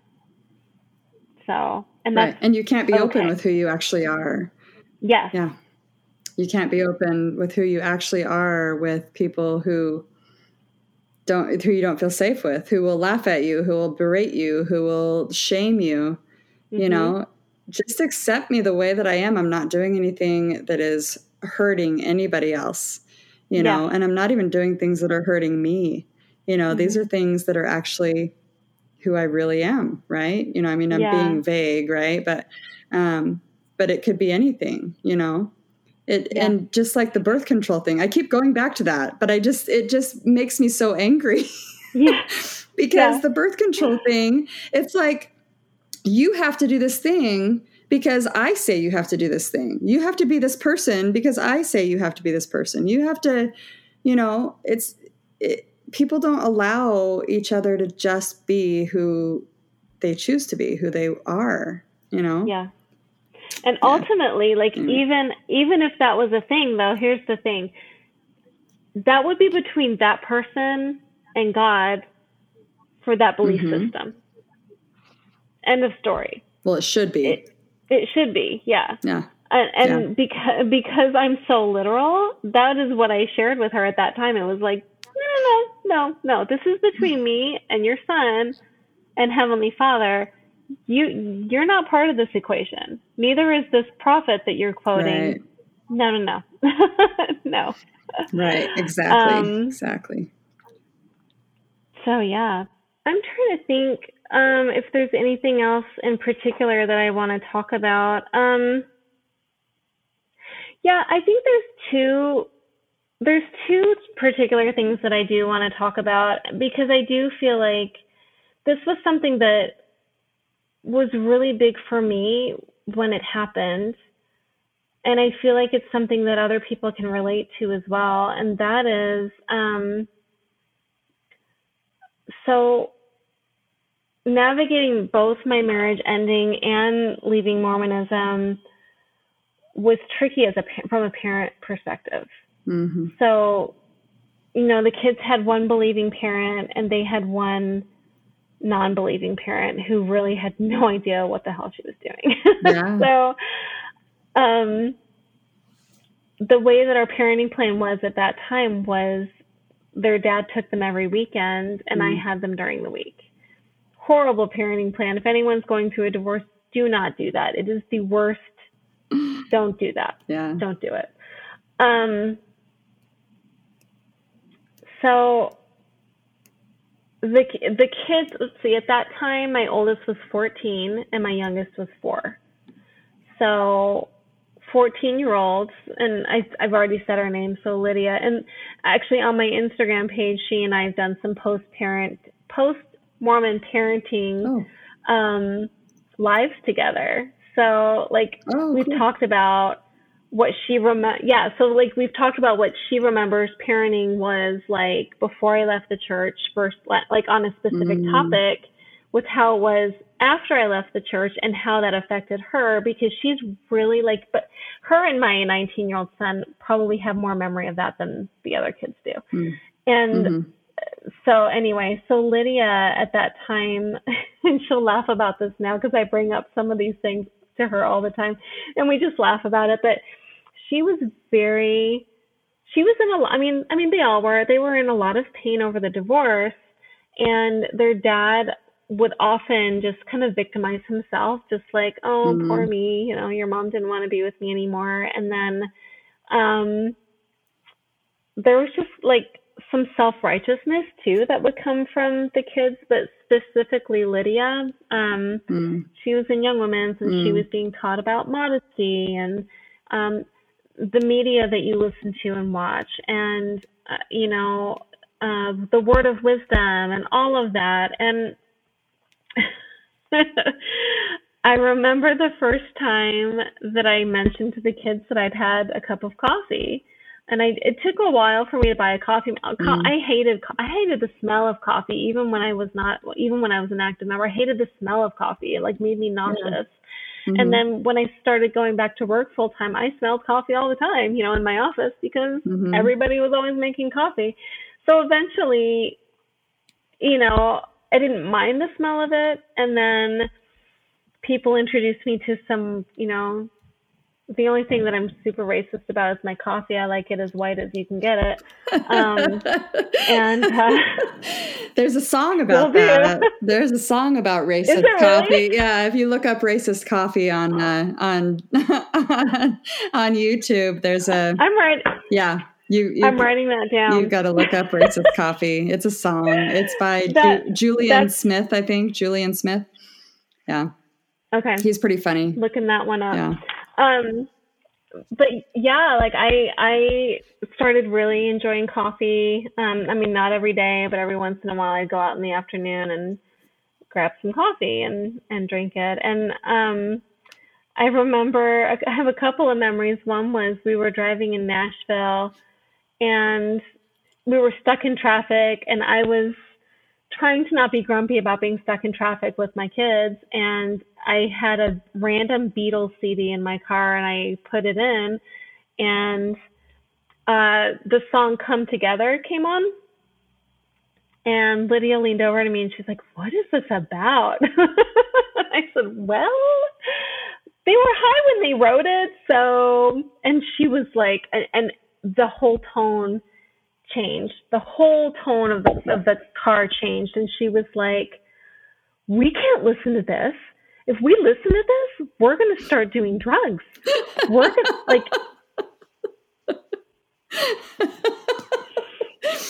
Uh, and she was like getting really upset about it and i said oh hun do you mm. do you want my phone do you want to call grandma and grandpa mm. they're still active in the church and i guarantee that they've got beatles music floating yeah. around their house so yeah. does so does grammy and and grampy and um and I mean, it took a while, but now we joke about it. You know, if a Beatles song comes on, I'm like, turn it off. You're going to become yeah. a druggie. And she just is like, mom. oh, that's hilarious. Um, yeah and then I, I remember the first time I brought alcohol into the house and it was the same thing. And what's really super interesting is, um, so, um, I, I don't like beer. Mm. I've never liked beer. I think it smells disgusting. Uh, okay, that's good. I mean, like whatever, to each their own. But um, I so I when I started drinking, I tended to be more like a hard cider or like mm-hmm. a, a, super sweet wine or something yeah. like that. And um, so a lot of you know a hard cider bottle looks like it's to somebody who doesn't know anything about alcohol. It looks like a beer bottle, right? Um, mm-hmm. And mm-hmm. so in my recycling bin, there was glass bottles of hard cider or wine or like whatever. And then whenever my recycling thing was full, I would push out to the road. Well, um, their dad would come and pick them up sometimes on the weekends, and the kids would find him outside going through my trash. And if the garage door was open, going through the outside fridge, seeing what was out there. Um, and he told the kids at one time that I drank beer or was addicted to beer or something like that. And they came home that weekend super upset at me. Well, some of the younger ones did. Lydia, I remember, said to him, um, she doesn't drink beer. And he said, yes, she does. She absolutely drinks beer. And he's like, no, she doesn't. She doesn't like beer. Um, and the only reason he would even think that would be because he went through my garbage and saw stuff that looked similar to a beer bottle. Um, but I do remember, like at first, the kids being upset seeing me drink alcohol. Um, because it was just so not okay according to the word of wisdom. So, um, I can tell your internet is not connected. So I don't know if I should just keep talking or not. So that's I, that's probably what I'm going to do. just keep talking. So you can just cut this part out. Um, so the other, I think the other thing that um, that I wanted to share was the fact that you know I I know a lot of people who have left the church talk about this whole quote coming out to their family sort of a thing. Um, I never did that. I I never did that because honestly, it was hard enough going through a divorce by myself. It was so difficult leaving the church by myself and not having anybody to talk to about it um, within my family. At first, I eventually was able to talk to my one brother, but it took a little bit to get there. Um, unpacking like everything comes in waves like it's not this linear thing um, and it's something that um, it really does help to have a support system and you know at that time i had a lot i had a lot of good friends that kind of abandoned me when i stopped going to church and so my my support system was not a there really wasn't much of a support system at all and so it would have been amazingly helpful to have family members who are like, hey, like, what is your story? Like, why? Like, and not feel threatened by what I have to share. I don't feel threatened by their testimonies of the gospel. Right. So, why do they feel threatened by my non-testimony of the gospel you know yeah i had a really interesting conversation with my brother and i say interesting very um, a little sarcastically but um, that that so my brother's a mental health counselor and okay. um, there there was a conversation about how I, I don't think it is um, a good fit for people who have left the church to have a counselor who is Mormon.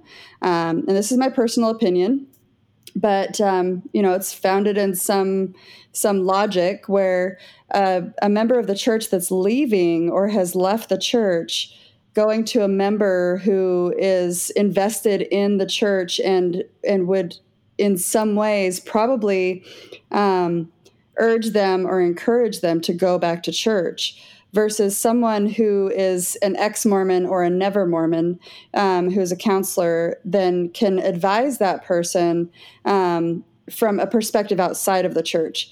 Um, but a person who is ex Mormon um, can actually advise on on like both sides they can see both sides because we've been mormon we've been we've been through all of that we um have lived that life and know that it's not for us and that it can be a very unhealthy situation.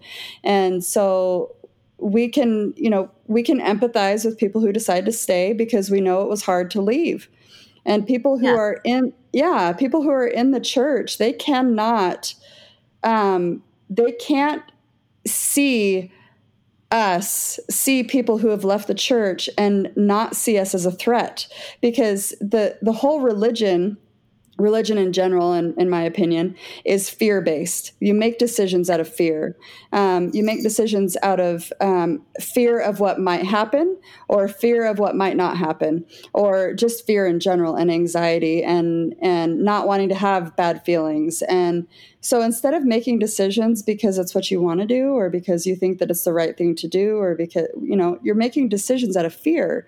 So when people in the church don't want to hear what we have to say. Our family members, because we're a threat, they're afraid of what we have to say. They don't want to know the reasons we left because it'll shake their testimony. I think I said that before, but um, yeah. they don't want to know. They don't want to know, you know, and well, they can't I, I see think, both sides. Yeah. Yeah. And I think that also goes back to like, now that I'm saying this out loud, it's kind of putting two and two together, like us talking about earlier about um, the lack of emotional regulation or ability to have emotional mm-hmm. regulation mm-hmm. because of feelings that you've suppressed for so long. When yeah. it's a fear based religion, you're suppressing that, and like all you know is just like do, do, do, do. Mm-hmm. And so, mm-hmm. um, having anything to do with anybody that could incite feelings within you is not anything that they want to do because mm-hmm. of the fact that they don't know what to do with those feelings. They right. just well, don't know. Yeah, the the feeling is confusion, right? The the feeling mm-hmm. is cognitive dissonance. The feeling is yes. Um, yes. the feeling is of the devil. It's it it's been taught to us over and over again that that feeling of confusion is because you know the adversary is trying to pull you away from the gospel. The adversary is trying to pull you away from the truth. So it's just this this confirmation bias of you know this is this is exactly what i was told. This is exactly what i was told was going to happen. I feel confused and i feel conflicted about what's what my loved one is telling me about their reasons for leaving the church. But my answer as a mormon would be to bear my testimony because i don't know what else to say. I don't know what else to do. So i would bear my testimony and i would go and i would pray and i would get confirmation that this was the right thing to do because I would get warm, fuzzy feelings about how I'm doing the right thing. And mm-hmm. it would just confirm to me that my my loved one is on the wrong path. So I'm praying for them and I'll bear my testimony about them and their wayward ways. yes. yes. Yeah. And then everybody will feel sorry for me because I have been trying so hard to get my wayward family member to come back to church. Yes. Yep. Do you remember those testimonies? Which again is, it's, it's, again that narcissistic tendency. We're either victims or heroes. Mm-hmm. Yep. So. Yep. Exactly. Exactly. Yeah. Well. Yeah. Whatever. If you have anything else to to add, you're welcome to. Um, if you want to sit with this where it's at, and then um, if there's other things that come up that you wanted to you want to talk about or share, um, we can add to the recording. Um, otherwise, yeah. we kind of, yeah. I think that a lot of that, um, yeah, I, I think, I think that's pretty much it. Um, one thing I think I wanted to just recommend for people that might be feeling a little bit lost or struggling with that um, external to internal uh, frame of reference is mm-hmm. um, if people are open to, to it and you don't know much about the Enneagram, it's taken me a while to get there, but I have really loved learning about the Enneagram because the Enneagram has helped me learn more about myself and being in tune with my gut and listening mm-hmm. to my feelings and the way that my body responds to different things and has been it's just it's been a really helpful tool for me so yeah. that's something that I definitely want to just throw out there for people that might um, be struggling with who they are post Mormonism. Mm-hmm. Um, it's a great tool. And for women in particular, which I do, I think leaving the church is a completely different experience for a straight white male mm-hmm. than it is for a woman or for mm-hmm. a non-binary or for a queer you know like a gay yeah. lesbian bi whatever um, and there's one um, podcast and i would like to I'll, I'll, look it up and text it text the exact podcast to you okay. um, but it's a mormon stories podcast and it's I don't know if they're still doing them because I I kind of go in waves with listening to Mormon stories. Like when I'm at yeah. a place where I'm I'm good, I don't. But mm-hmm. they did a series for a little while um, that uh, included Margie Dillon, who mm-hmm. I adore. I think she's amazing. Yeah. Um, but she did one where she talks about the struggle of um, being a woman inside the church and mm-hmm. then what it's like leaving as a woman. And she talks yeah. about especially like if you're a mother and the effects of having babies and what that is just physically on your body, not to mention mm-hmm. the emotional and the mental struggle. And of course, we love our kids. And mm-hmm. there's also a lot that goes into bringing kids into this world. And so, yes. going from a place where not only do we have an external authority, but we're also listening to our husbands as another, you know, again, authority. like another just external authority and not listening to ourselves and being in tune with ourselves. And that podcast in particular was phenomenal. Uh, gave me a lot of food for thought. I listened to it twice. I probably need to listen to it again because yeah. I feel like I'm unpacking a lot more of that now, and and that is the the struggles that I went through being a woman as a member of the mm-hmm. church, which again, yeah. just it's just a different experience. Um, I, yeah. I remember my uh, ex boyfriend saying to me at one point uh, when I started my uh, my Instagram ex Mormon account, he said, "You know, I really thought that." You would just be over this by now. Like you've been out of the church mm-hmm. for so many years. Why can't you just put it behind you now? And I said, Well, mm-hmm. you know, maybe maybe that was great for you. You're a straight white male who had the priesthood, literally had everything handed to you, and mm-hmm. I'm a woman.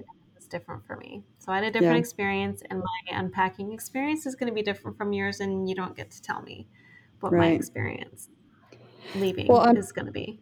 Yeah. On top of that, if you think about, um, you know, so many stories. I mean, on multiple different podcasts, but just listening to the people tell their stories on this podcast, mm-hmm. religious trauma is trauma. You know, yes. we and and sexual trauma as a child is trauma. And when we um, when when those things have impacted us on a on such a deep level and have been so deeply ingrained into us, we are going to be unpacking this for the rest of our lives there are going to be things that pop up that we're like, oh, I don't know. Um, I don't remember this thing having this much impact on me, or I don't, I, I didn't realize that this thing that I'm now looking at from different a different perspective actually caused a lot of these other feelings that I had, or a lot of these decisions that I made, and and going through the the grief cycle every single time where you may not go through the whole grief cycle, the denial or the de- denial, anger, bargaining, yeah. um, depression, anxiety, acceptance, yeah. acceptance. Um, yeah. It doesn't. It's not linear, and it's not going to happen um, the same for everyone. And and it's not going to happen that you have all those things happening about every issue that comes up, you know, or every. Uh, every teaching that you had in the church that then also informed your your life choices. So we're all going to be unpacking it in different ways at different times and have different aha moments. It's not going not every like you just said not everybody is going to do it the same. Not everybody is going to just get over it. And people sometimes i think people who think that they're over it have just stuffed it into a box and have yeah. decided not to go through the hard process of of um, unpacking it and go through the process of examining all the all the issues and I, I worry about those people. I worry that they will fall back into not maybe not back into the church, into the Mormon church, but they'll fall back into beha- patterns of behavior where they don't really understand where those patterns of behavior come from. Um, so until you really unpack it, you don't you don't really have that perspective where you can where you can really see it all. Yes, and I and I also think that you're going to go right back into that the um, cycle of suppressing those emotions mm-hmm. and not mm-hmm. learning how to regulate your emotions. And yep. you cannot, you absolutely 100% cannot heal until mm-hmm. you get to that place where you are able to sit with your feelings. Yep. And yep. give yourself self compassion and understanding and mm-hmm. validity and empathy and all of yeah. that so that you can learn to just regulate that emotional mm-hmm. cycle that we all go through. Right. Um, and accepting those emotions instead of pushing them down, like you said. I mean, we, the more we push them down, the more we don't associate with those things and, and make associations between those emotions and what caused them the more we're just going to behave or react in a way that's not healthy you know it's not mm-hmm. gonna it's not gonna help any of our relationships to not really understand where where the root cause of all those issues are yeah exactly yeah. exactly and then we're just perpetuating a cycle instead of choosing to end that cycle of generational trauma yes exactly um, yes yes so much yeah. yeah. Do you um, do you have any Instagram page or anything that you want people to follow um, or to find you or? Sure. Um, I so I'm also at a place right now where my personal life is a little busier than it normally is. So I don't post as much on this page, but my public Instagram page is actually, you're going to laugh at the name and it makes me smile every time, but it's um, Swexy Exmo. And Swexy is S W E A X Y I love it. E X M O. So That's awesome. and I got that. People are, I don't know, I've had some people are like, that's such a weird handle. Well, I really got into the Peloton. Um, oh, uh-huh. years ago. I love I love the Peloton. I love riding. And one of the instructors made this comment about um, how you know the writers are swexy, and I'm like, I love that. I love that. That's So, great. That's great. Yeah. yeah. Okay. But yeah, people can reach out anytime. I'm I'm definitely not in my angry ex Mormon phase anymore, so there's not going to be a lot of that. Yeah. Um, there's going to be a lot more of um, recovering from narcissistic trauma, um, Mhm. whether that's people with actual narcissistic personality disorder or just people with narcissistic personality traits. Mhm. Um, but also just because I, I, you know, again, we talked about this before about how the church breeds narcissism because I think that the, the church is a narcissistic Entity. organization. Yeah. And Mhm. so it creates narcissists. And Yeah. so a lot of the things that I talk about on there is recovering from narcissistic relationships, whether that's with a person or a parent or uh, like um, a romantic relationship or an organization. So Yeah. Yeah. Awesome.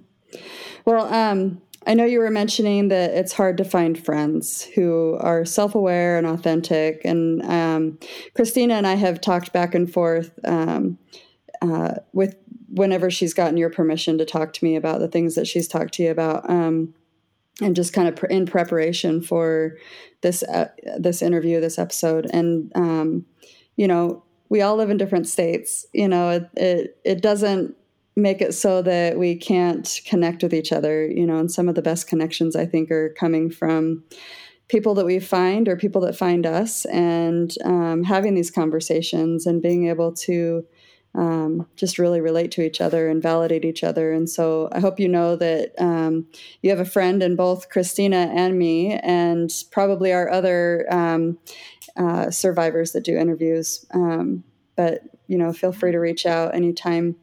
Um, thank you. you know, maybe we'll visit. In, okay. Let's come And- to Nashville. Come to Nashville. yeah, that's what I was going to say. Maybe Christina and I will take a vacation to uh, to Nashville. We we tend to like to be travel buddy travel buddies.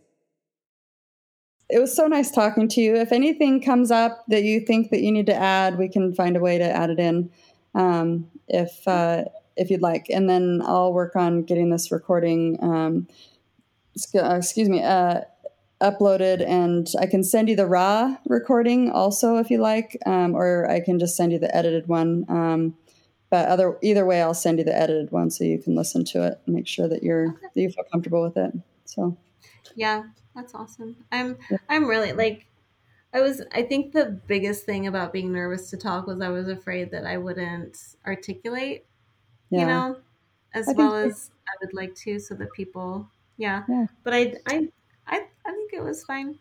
Yeah. It was fine. um, sometimes i think i talk too much you know Oh, I thought it was great. I thought okay it was great. I didn't want to be the only one talking because again, like that's so uncomfortable for me because I'm usually the listener and not the sharer. Thank you for joining us on Latter day Survivors. You can find us on the web at latterdaysurvivors.org. We're on Facebook, Instagram, and TikTok at Latter day Survivors, and we're on Twitter at LD Survivors. As survivors of trauma and abuse, we wanted to provide a platform for survivors to share their stories. Many survivors of all types of abuse may be able to recognize and relate to the patterns of behavior in the victims, abusers, families, and friends of the stories shared by other survivors on this podcast. Often, as we escape oppressive family, religious, and social constructs to a safer place where we come to see our abuse and all related issues, we are better able to process and begin to heal. We believe that when we share our stories with others, we can also help them to heal. It can take decades for survivors to find the courage to speak about these things. If it is so hard for adults, imagine how difficult it is for a child to speak up. We hope to normalize these discussions so that children can speak to adults earlier. As adults, we must listen and recognize the severity of the abuse, its potential consequences, and the need for action to stop the abuse as early as possible. Just knowing we are not alone, that there are other people who have felt and do feel the same or have endured similar experiences in life can remind us that we are not alone in this.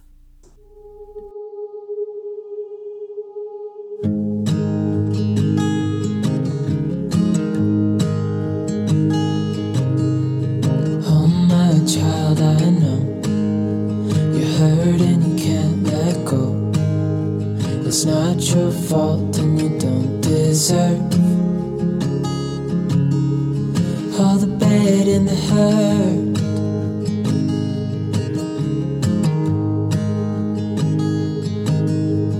Ooh, I know you tried so hard. Mm-hmm. I know you've done your part. It's not fair. Did your time. How much longer will you suffer in this life? But don't give up. Just hold on tight.